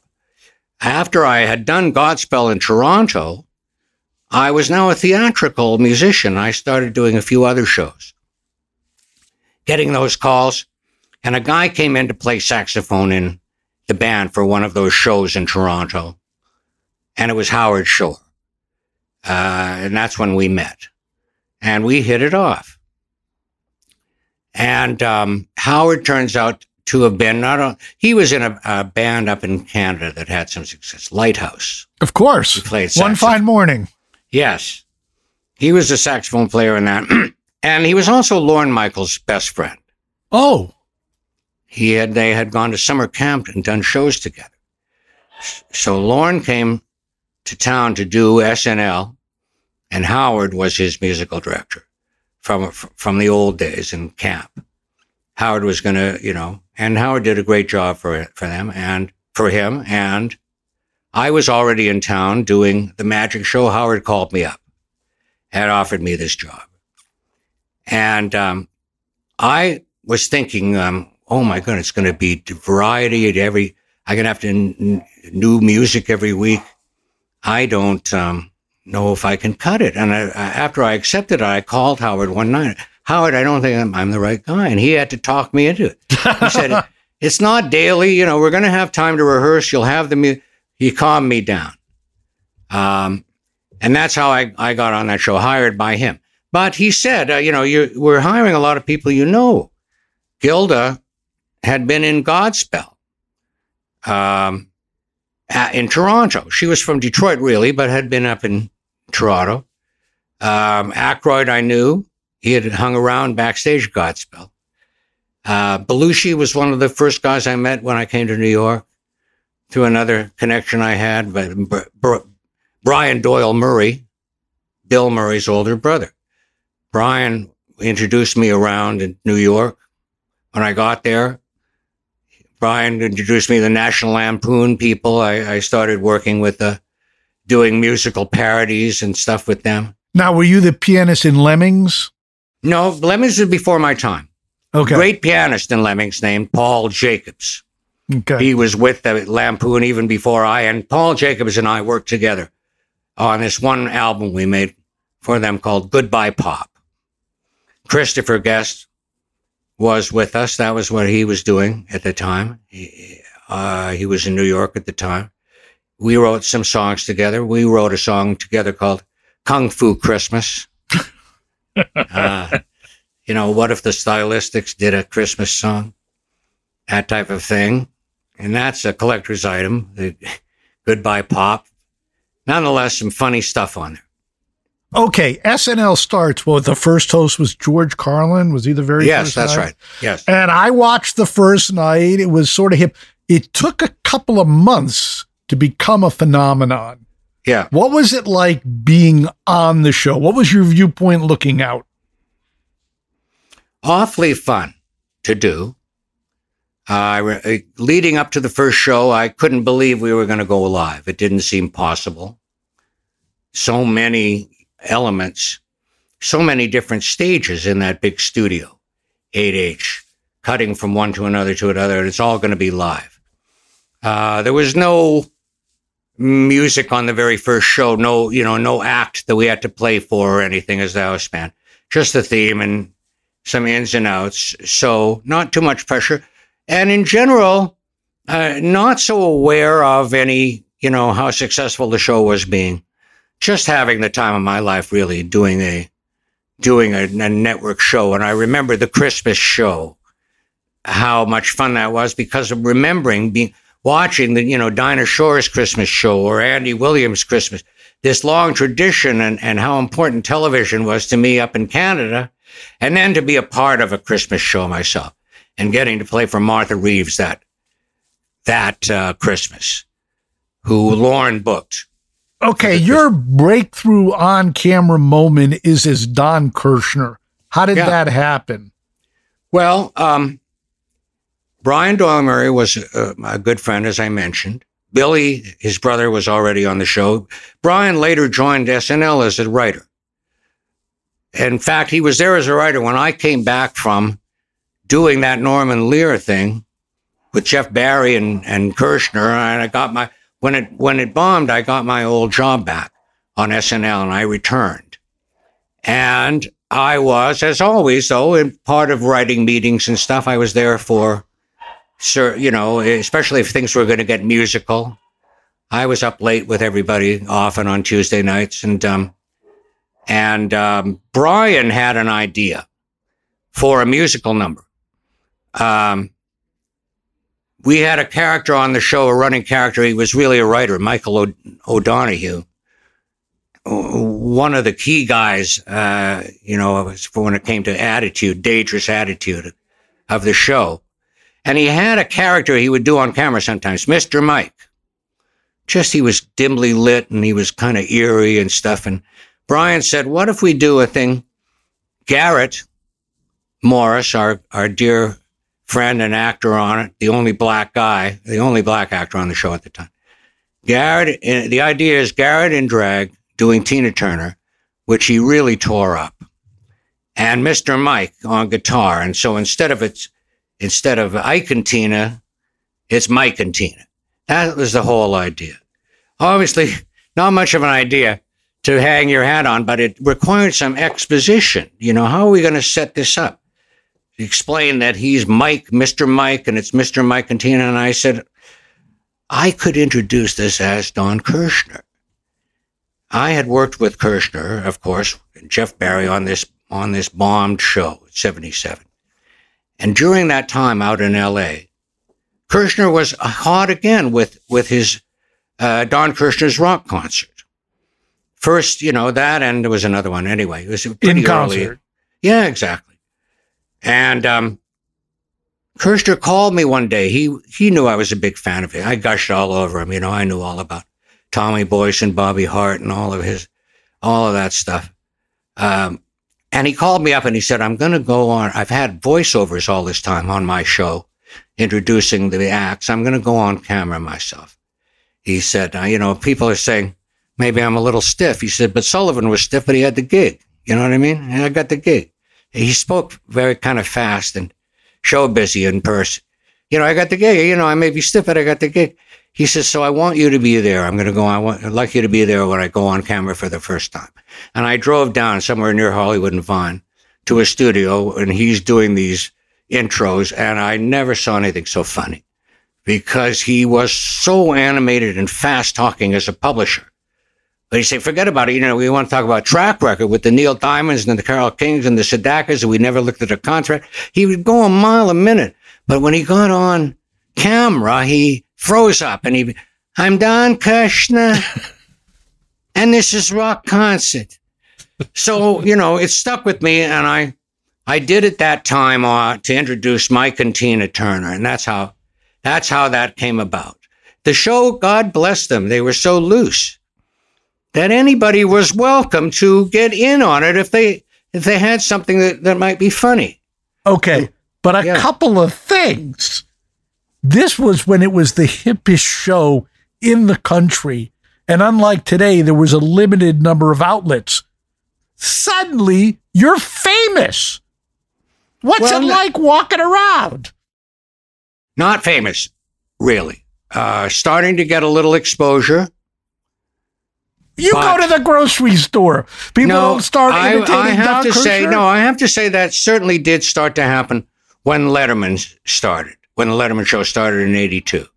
Um, there was a, an, an amazing difference. Yes. And I became sort of well known for sure, but not during the, you know, my little roles on SNL. And by the fifth season, I was even uh, known as a featured player. These are these, you know, almost uh, semi regular. I got that billing and did a few. You know, Kirshner was really the only thing I could do, but they would work me into some other things too. But no, I never really got. You know, I uh, was never really much of a recognition factor until uh, Letterman show. And how did you end up in Spinal Tap? Well, um, fifth season of SNL, my my fifth and last season. Harry Shearer was it was one of his first two appearances as a cast member. He became a cast member that year, and the two of us hit it off, and we're still close friends. Um, and we wrote together on SNL. First thing we wrote together was a a kind of a parody of a backers audition. Lorne was really, you know, hoping that the two of us would get together and write something musical. We didn't know that you could be like Tina Fey and then put it on Broadway. We weren't thinking like that at all, you know. But we wrote something that we thought was very funny, a backers audition for the worst show you could possibly imagine. Something about the Manson family. Uh, Bea Arthur was a hostess, and she played like a society woman who, who had lent her home for this backers audition. Harry and I, young composers, and the rest of the cast, Billy, Gilda, Garrett, playing the different characters in the show, singing the song. Garrett as Manson singing a song called Nine, because we all know he was into that number nine. And the hook was that it was in nine, eight time, just like those silly songs in Superstar. Every song had to be kind of in different time signature. So that was our, so we hit it off strong. And when Harry and, and the guys uh, were developed Spinal Tap, Harry sold them on me. This guy's funny. And, uh, you know, he would be great for this part, the local promo man. And they, I knew them all. Uh, Rob Reiner had, had hosted SNL. I knew them all a little bit. Chris, of course, from, from, uh, from National Lampoon and McKean Socially. So they all, you know, it didn't take too much. Uh, and when I said to Harry, well, so you're going to send me my lines? And he said, you'll be making them up. I said, what? And it turns out that that's, that's the way the movie was done. They had just scene outlines. No, you had to make How up your own long- lines. How long did you actually work on set? Two days work. I came out on a weekend to do two days work. Um, first day was the scene. Well, uh, there's a little problem because um, I was the local promo man, and the, my first scene was I arrive uh, late after a gig to the band's hotel, and I have to talk them into getting up super early the next morning to do a radio interview, and they just don't want to do it. And I'm going crazy, and I, this scene, uh, you know, um, well, I, I, I was, they put in a thing where I took an egg. I once did it in real life. So frustrated that I smashed an egg right on my head. And that was in, in the mo- in the movie. But then I do get them to the next day. We're shooting in the uh, radio studio. I get them up for the early morning interview, and uh, there's a DJ ready to go. Play a guy playing a DJ, but Harry Shearer is a DJ too, as I'm sure you know very much a perfectionist. And he did, he just didn't approve of the way this DJ, the DJ couldn't, you know, operate his own, slip his own card in, queuing up a record at the same time. Couldn't, know. Harry just didn't approve. So that means that scene had to go. And my scene leading up to it, that really had to go too, although thank God it appears as a bonus track on the DVD, the egg thing, the egg thing. And then and then they then then they kick my ass scene in the in the record store, all in all in two days. Okay, the movie comes out. It's sort of a slow burn, but it never went away. This is. Do you start getting recognized from that and people telling your lines to you? Uh, every band that came on Letterman had the ta- the DVD on their ba- on their bus, the touring bus. So they were all familiar with it. And they all said, many of them said the same thing. It's not funny to us. It's so real that we don't, you know, that we don't like it, but we watch it anyway. Okay. So how'd you get the gig with Letterman? Well, um, you know, uh, after, as Saturday Night Live was ending for me after the first, after that fifth season, Letterman was starting up a show, a morning show on NBC live in the morning. Um, and uh, they were asked me, to, I got the call to do that show, um, or at least to meet on it, but I, I may have been actually to do it, but um, it just didn't seem right to me.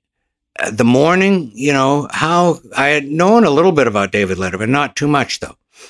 didn't seem right. And I passed on it. You know, I felt like I, was still young. I didn't have to, you know, I didn't know the value of a gig like I do now. I passed on, it, and Letterman still uh, would refer to it on the show. Paul, you didn't do the morning show, did you? No, Dave. Why not? I, I couldn't get up that early. That became a, a running thing. But the show was too hip for the room and too hip for the hour, and it didn't succeed. But when they they got their notice you know, you, but you got to keep doing shows. We're canceling you, but you got to keep doing shows for another month. That was the funniest month I've ever seen because they were no pressure. So I was watching that show, uh, not regretting that I hadn't done it though. And then they remembered me two years later when he got his night show. I got the call again. And this show was going to be so late. It was going to be after the Tonight Show, after Johnny Carson. I said, that's that's more like it, you know. And I was thrilled to to do that show. And I came in for a meeting with Dave and his producer, and and we hit it off. And how did you hire the band? Um, well, I had been eh, working in the studios, and I just hired, and I had actually produced for a record for a couple of studio guys. Four studio guys had a band together called the 24th Street Band they, their success was only in Japan, but I made a record with them, produced a record for that market, and they were just some of the best guys, and they already played together. So it was Will Lee, one of the all-time greatest bass players still to this day, and was with me all through the whole Letterman show till the end. And I still play with him. Steve Jordan on drums, an incredible phenomenon at the time. He's got nothing but bigger since then. And most recently joined the Rolling Stones and Hiram Bullock, the great Hiram Bullock on guitar, who really was like Hendrix, but with with musical training, um, has left us unfortunately. But he was our first guitarist. So that first crack band was really strong. The musicians still remember it. And it lasted a, not too long. It, there's a certain kind of, you know, you need a certain kind of discipline to be able to show up every single day. Hiram may have been a little too free spirited. So tell me about the evolution, and then you go earlier on CBS and you get a uh, female guitar player too.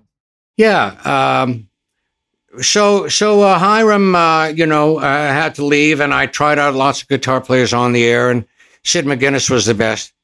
He had played with Peter Gabriel, um, among uh, many others, and uh, I hired him. And then when Steve Jordan left, he was getting a little hot, you know, just too hot to hang around. And Anton Fig, I had met in the studios. He had played on a number of the Kiss records, un, you know, uncredited and he was just a great uh, studio drummer with a rock sound, and he played the show great. So that was that, and we did that, you know, all those twelve years at NBC. But when it came time to move to the earlier hour, eleven thirty on CBS, there was I just, you know, Paul, you got to get a bigger band. It's a bigger show. We just want a bigger band. That's all that they specified. Um, and it was going to be tough because Dave is so spontaneous. I think still to this day, we're the only show that if something happens out of left field, it's really happening out of left field. It's not we rehearsed it before. You know, we would rehearse sketches, of course. They would be obvious when we were reading lines. But but if something funny happened, if somebody said something funny in the audience, Dave would just change the whole show. Let's go with that. Let's, you know, instead of that, let's, you know, and then whatever I had planned, you know, I, I stopped planning stuff. Original band, only four pieces. We could play anything. We didn't need charts. We all kind of knew all the songs. I hired guy, all these guys, although they were studio players, they had that in common with me. They knew all the rock songs. They were unusual. Studio players, often older jazz players, they look down on rock, but I found these guys who knew the same songs. So it was tough to expand the band, but eventually I, I got it right.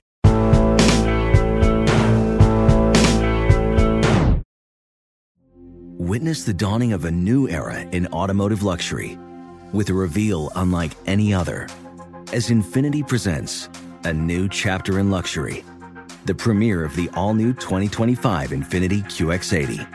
Join us March 20th live from the edge at Hudson Yards in New York City featuring an unforgettable performance by Grammy and Academy Award winning singer, songwriter, and composer, Jon Batiste.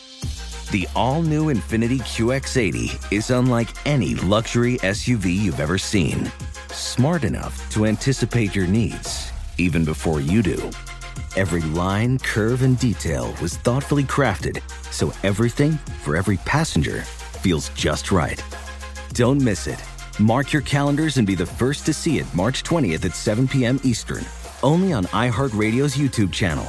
Save the date at new-QX80.com. 2025 QX80 coming this summer.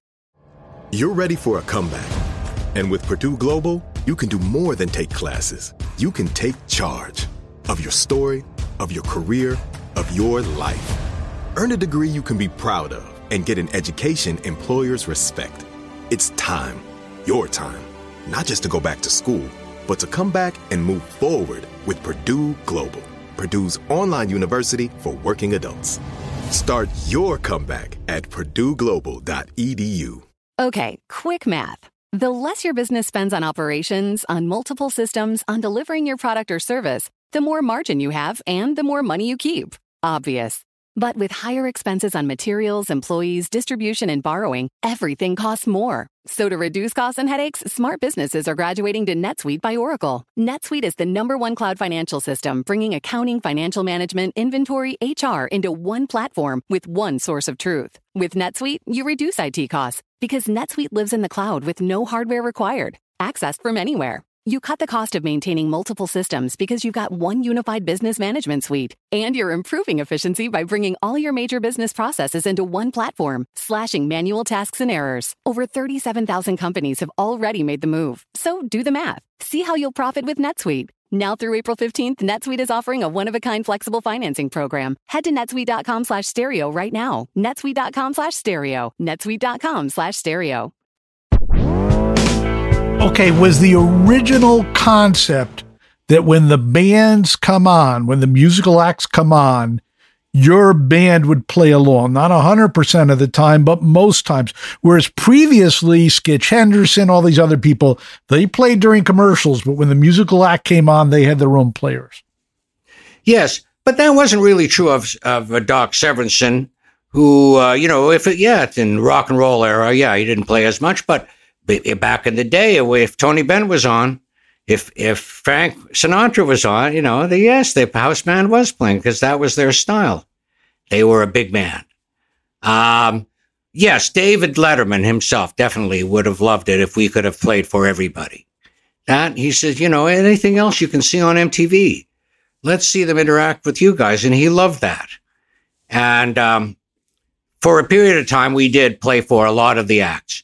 Uh, it was good because we didn't have much of a stage. We had a very small studio at NBC. Um, and it just was uh, nicer to have a few people from the band come, nice for everybody. Uh, but, but eventually, uh, when, when we got to CBS, the, the competition for booking became strong. There were other shows. Everybody wanted to, to get the act first, you know whether it be uh, the, the Lemonheads or these various uh, acts in the 90s and stuff, uh, much easier for them to come in with their own setup.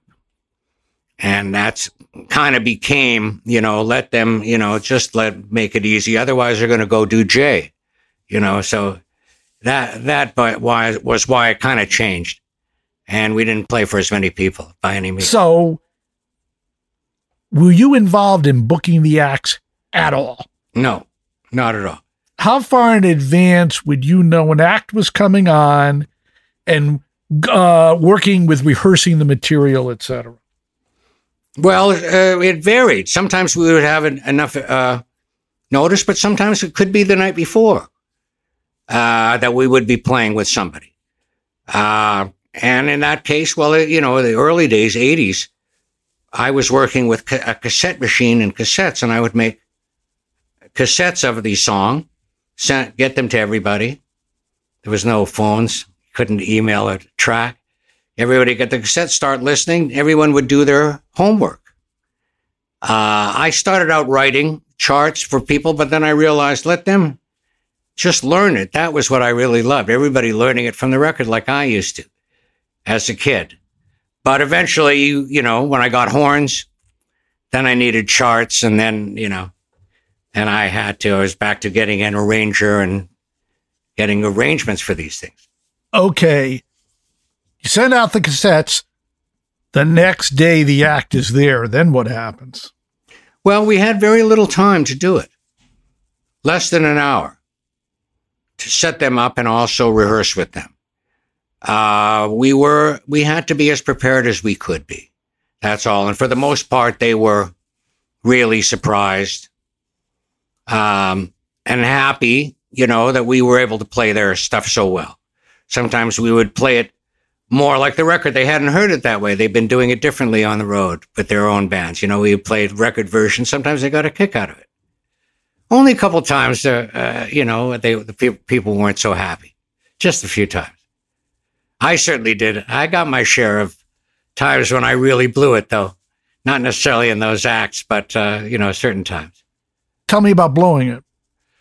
Well, uh, one thing that comes to mind is um, I blew it with Mr. Anthony Newley, one of my favorites of all time. Um, we had a running thing going. This was a Letterman 80s from NBC. Had a running thing going for a while uh, with a theme song. We had a, Viewer mail theme song. We used to answer viewer mail. What if there was a theme song? What if we could get Henry Mancini to write it? Which we did. Henry came in, conducted a, uh, he had written a theme song for viewer mail. My girlfriend's father. I heard, uh, I happen to know this. okay. Give so her my best. The theme, wrote the theme song for viewer mail. Keep going. Give her my best. I will. Uh, um, Yes, and then it became a, you know, a, he came in and it, it when Tales conducted it. He wrote us more of a thing like, uh, you know, the Newhart theme, that that kind of style, very jaunty. And then we started doing his theme with other people, with other celebrities. What if we could get Johnny Mathis to sing the Mancini's theme? You know, we were doing all this, but it was just a s- silly viewer mail thing. Nonetheless, one week Anthony Newley was going to sing it. He was going to sing at um, Mancini's theme to viewer mail. Viewer mail, da da da da. That's what Henry wrote. Da da da da da da da da da. He said I wanted something like Hallelujah the beginning. Da da da da. Viewer mail. So I had Newley, and then often, you know, as a writer of special material as I am, I would write a section in for the different uh, artists. So for Newley, I wrote in a section, the viewer mail clown, because he was always singing about the happy clown. He's crying, the viewer mail clown, viewer mail. So that was the the idea, and um, Tony, uh, excuse me, uh, Newley, Tony Newley, if I may, that's what the Rat Pack used to call. Tony and I had a rehearsal. It was great. He had a great sense of humor about it. One of the songs I really stole from him, one of the lines, viewer mail clown, he's only funny by mistake. He said, oh, that's mine, you know, which I appreciated. But I was so cocky that I didn't write any of it down. I thought I'll just remember it. It's just me and him, piano, and he sings. And we sing the first section, view a male, and he's it's going great. And then it, I got to modulate into the new slow section, the viewer mail clown. I modulate wrong. I come out about a fifth higher than it's supposed to be. And he, his ear is so good, he follows me uh, into the new key. But now he's up. We are left with the viewer mail. He's way high. And I'm just dying. Oh my God, what have I done? And then he hits this note at the end, the viewer mail. clown. He hits it. It's out of anybody's range. He hits the note. It's brilliant. He gets applause as he goes off. I hear this from backstage. Fuck! He's so mad. So mad that the producer happened to run into him later at the Friars Club. Said, "Oh, Paul feels so terrible about it," and he said, "Oh, Paul feels terrible." Oh, yeah, yeah. but I wrote him a, you know, the nicest letter I could in England, and he, a lovely letter, uh, humorous letter. He wrote me back. You know, I hit a note. He said, "I hit notes that dogs from miles away could, you know, whatever it was." Thank God he forgave me. Okay. When you were playing with bands, did you ever mess it up during the show such you had to redo it? Um. Well, yes. Uh, for certain reasons, yeah. Once in a while, it would happen. Not sometimes my mess, sure, or somebody would mess up. Yeah, we'd always redo it if, for technical reason. You know, if there was a feedback or something. Yeah, we'll do it again. We do it uh, right after the show. Do it one more time. Sometimes. Okay. I became a fan of the show, would record it every night and then watch it on the VCR sans commercials, such Great. that I would save certain performances that blew my mind. Great. If I I'm gonna I'm gonna bring up the two performances that I remember most, and let me know if you actually remember those. okay. Okay. Melissa Etheridge, I'm the only one. Mm. She came out and she was stomping. That was what really she she'd had a few albums before, and I certainly knew her and had the records. But she came out and just killed that. Is that anything that resonates at all? I remember it, uh, and I remember, uh, you know, she was just a great performer and a live performer who, like me, had been. I don't know where if she came up in bars or or what, but she could, you know, she gave it her all, and I, you know, nothing went wrong. Okay, then another one. e- easy, and and she, you know, she did kill it, and I got to play with her a number of other places and times for various, you know, charity events, whatever. He, she always came through, always killed. Another one's been in the news recently uh, because of her untimely death. But Sinead O'Connor did "You Made Me the Thief of Your Heart" Hmm. from the movie "In the Name of the Father." She was just unbelievable. Any memory of that? Well, I saw a clip recently uh, in the wake of her death.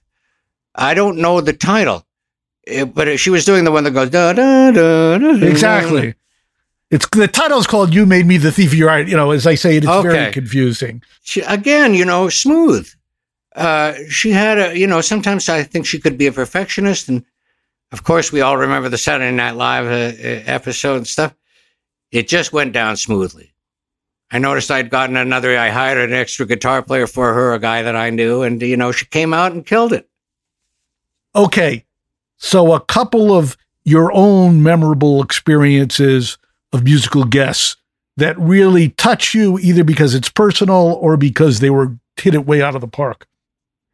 Well, uh, James Brown, as I always say, uh, when he did the show, he did it a number of times, but the very first time, and I had the original band, and we were all so into James Brown.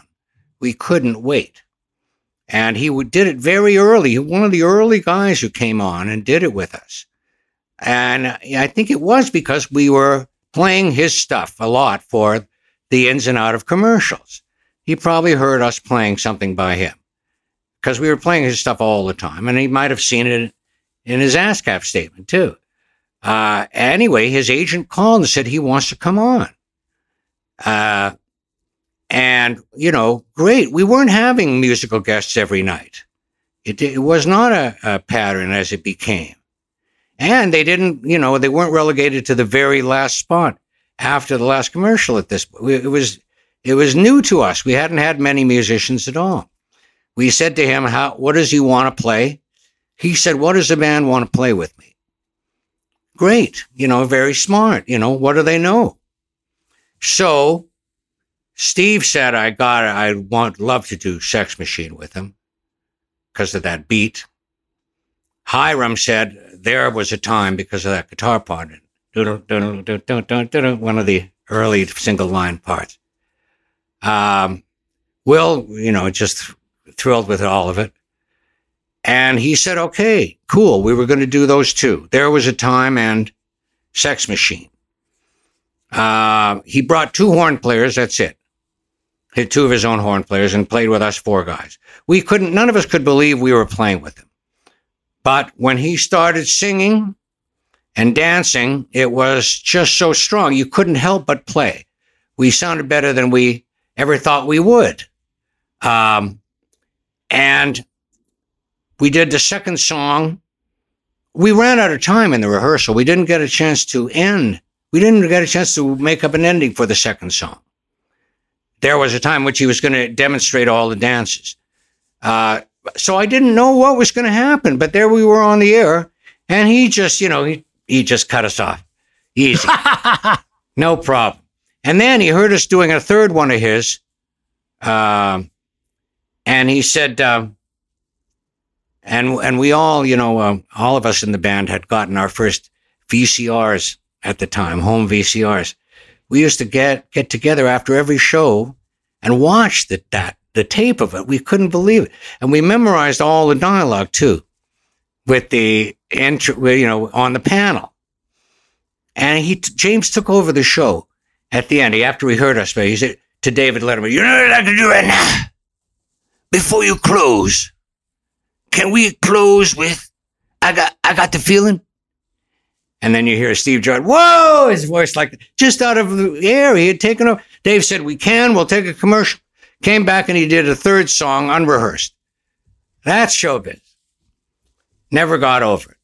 Still, I think one of the greatest and a terrific performance on him. Dancing, unbelievable. Not much rehearsal.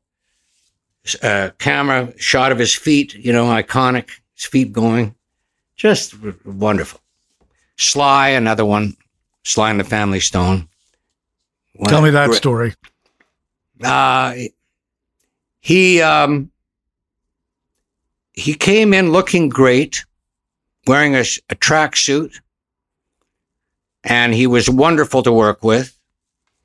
He, we rented him a clavinet and a wah wah pedal or some kind of problem with it. He didn't care. It didn't let him, you know. And he he did two numbers again. He was just terrific. Uh, And then he, at the end of it, he he borrowed a hundred bucks from me. And- but this is the most amazing part of it. Uh, a couple of years later, I had been reading in Rolling Stone magazine that Sly was well working with Bobby Womack in Los Angeles. And somehow we, Bobby Womack got booked on Letterman. He came into the rehearsal and fir- came up to me. First thing he did, take his wallet out, give me a hundred bucks. He says, here, he says, you'll never get this from Sly. This is my money, but I'm giving this to you. So what a mind blower that was. That was when I knew I was in show business. I was one of the cats then. Bobby Womack paid me back. Leaving me sort of speechless. Who has a story like that? I know you can't top it.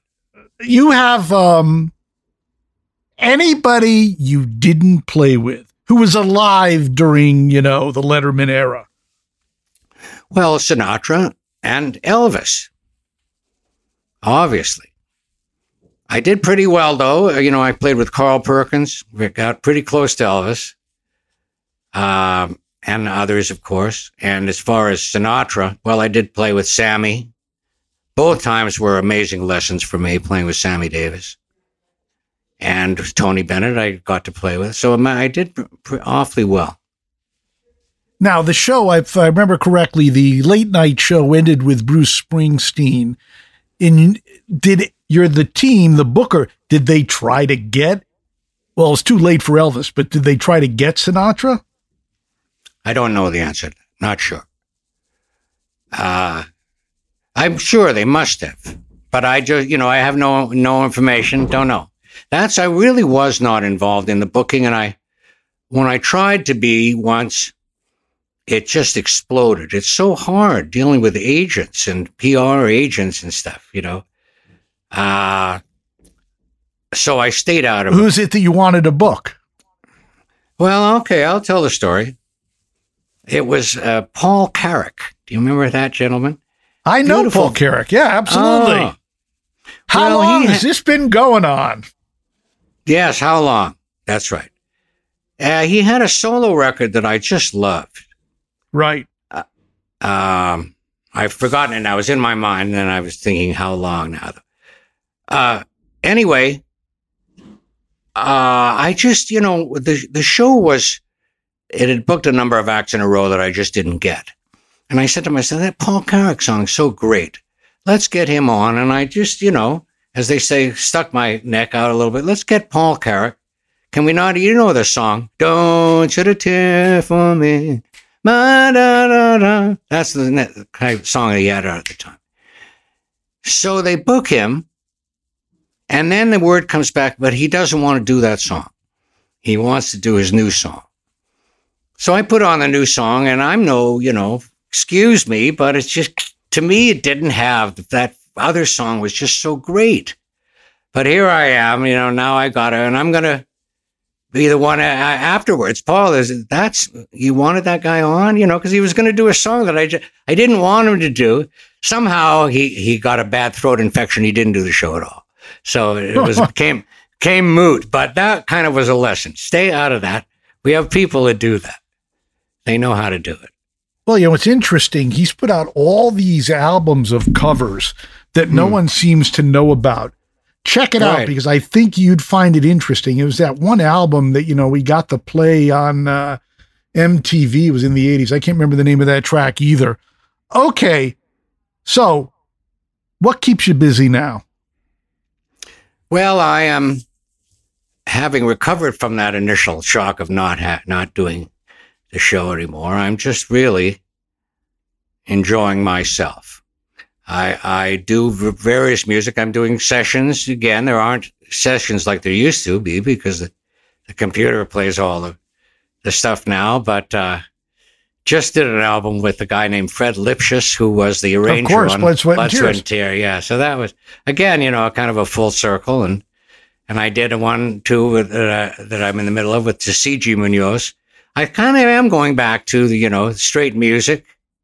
When I look back at my career, and I've, I have more time to do so now, I'm enjoying my kids, of course, and uh, practicing again, practicing the piano. And I was about to say, when I look back, I the, my favorite stuff is uh, not even you know getting on TV. That was wonderful, of course, but the the sessions I got to do, how how fast I got going as a session player, and I'm I made a record with Burt Bacharach in about 1976.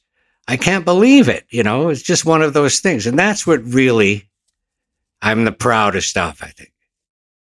And did you play sessions when you were on with Letterman, or that was just wasn't enough time? No, I was. I did some, they, but you know, it was disappearing, and it, not only the whole scene disappearing, but also right. disappearing for me. If you're on TV, people think you're busy.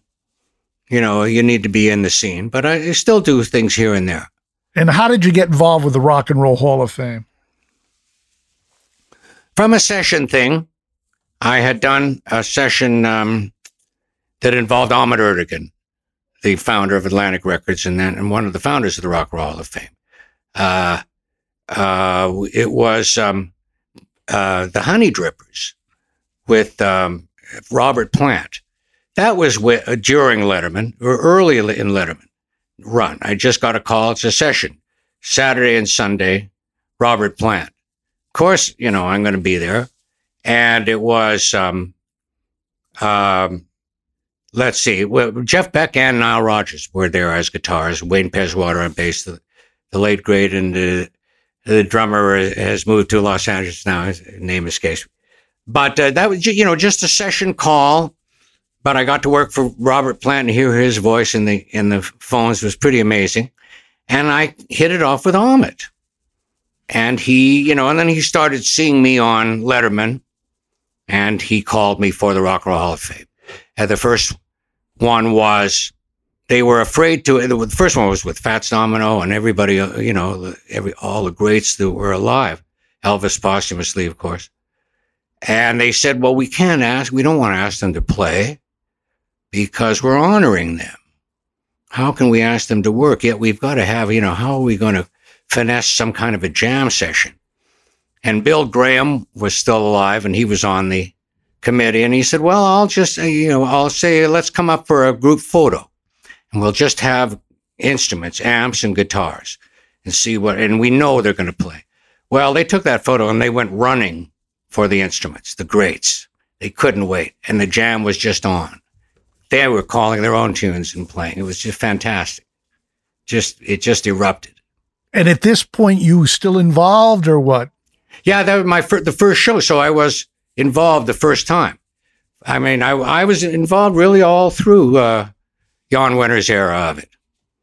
So almost 30 years, I think, very, to varying degrees to every, every year, depending on who the inductees were. But that first year was incredible and it was totally spontaneous. And when Bill Graham was alive, he really politicked for that jam. It shouldn't be rehearsed. Don't try to get a show. It's the only time you're going to see musicians absolutely jamming and so while he was alive, that's the way it was. And uh, Jan Wenner, however, also a great friend of mine, he wanted more of a rehearsed television show. So that's what it, it morphed into. But initially, it was absolutely a jam. One final question. Okay. Al Kooper. Al Kooper, an, yeah. You had a legendary career with the Blues Project, Blood, Sweat, and Tears, Super Session, of course had the albums with Sounds of the South with Lynyrd Skynyrd, etc. He says his only income is for performing rights and that you started to use his song with the cape every mm. Friday night. Yeah. And he was saying he got paid and then one night they retired the cape. How did you end up using his song and how did you end up retiring it? One of these things where Dave, I was playing it and singing it myself. I love you more than you'll ever know. Um, I, I was playing it for a bumper or something. And Dave Letterman, who was much more musical than anybody would have given him credit for, he heard every note that we played all through those years. He said, gee, that sounds like a, a James Brown thing. I should have, feel like I should come out with a cape or something. And of course, Al had been inspired by it's a man's world when he wrote that. Right. I, I, you know, I think he would be the first to tell us that. And Dave thought it was a James Brown, turned out to Al Kooper. So that's why it became an Al, uh, one of Al's songs instead of one of James's. But after Dave made that suggestion of uh, cape, it looks like a, something about a cape. I don't know exactly, but we started doing the cape bit. Uh, we just arranged it. I'll go down on my knees. You come out with the cape, and we and we did that. Dave put the cape on me, and then it just just like that other story I told. It became a runner, and we started getting celebrities to put the cape on me, and it became every Friday night. And we would actually come back from the commercial for the ID spot. I would be doing that cape, whether it was Heidi Klum or President Trump. All these people came out with the cape, and, and James himself came out and put the cape on me. And then, you know, two years this went on. Al said he built himself a new bathroom. Only he would put it that way. Uh, it had run its course, you know, and we had run out of celebrities. My goodness, we had everybody. Uh, and so it happened that on an episode of American Idol that year, Paul Anka sang My Way. I couldn't, for no reason. So I just said, well, let's get Paul Anka here and with new special lyrics about the Cape retiring the Cape. And that all came to pass. Paul sang My Way about the Cape, something about. Well, we had it was great to, to work with him. He he's the master of special lyrics, you know. He wrote special lyrics for my birthday. I mean, God bless my, you. My, my jaw still dropped. Well, our writers made the mistake of sending him some lyrics that they had written.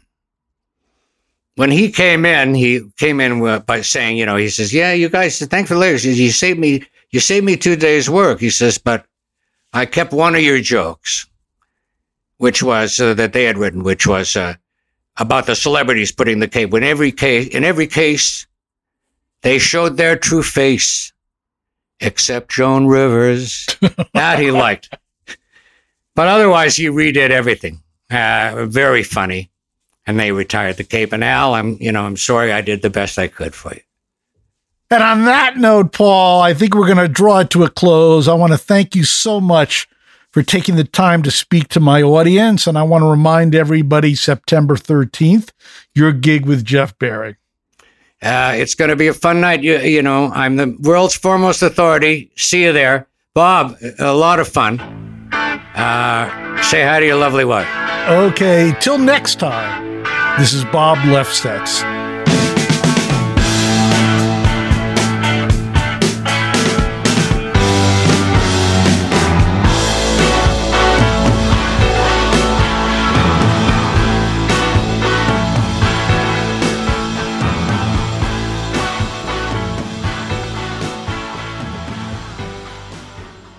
Infiniti presents a new chapter in luxury, the premiere of the all new 2025 Infiniti QX80, live March 20th from the edge at Hudson Yards in New York City, featuring a performance by Jon Batiste. The all new 2025 Infiniti QX80 is an SUV designed to help every passenger feel just right.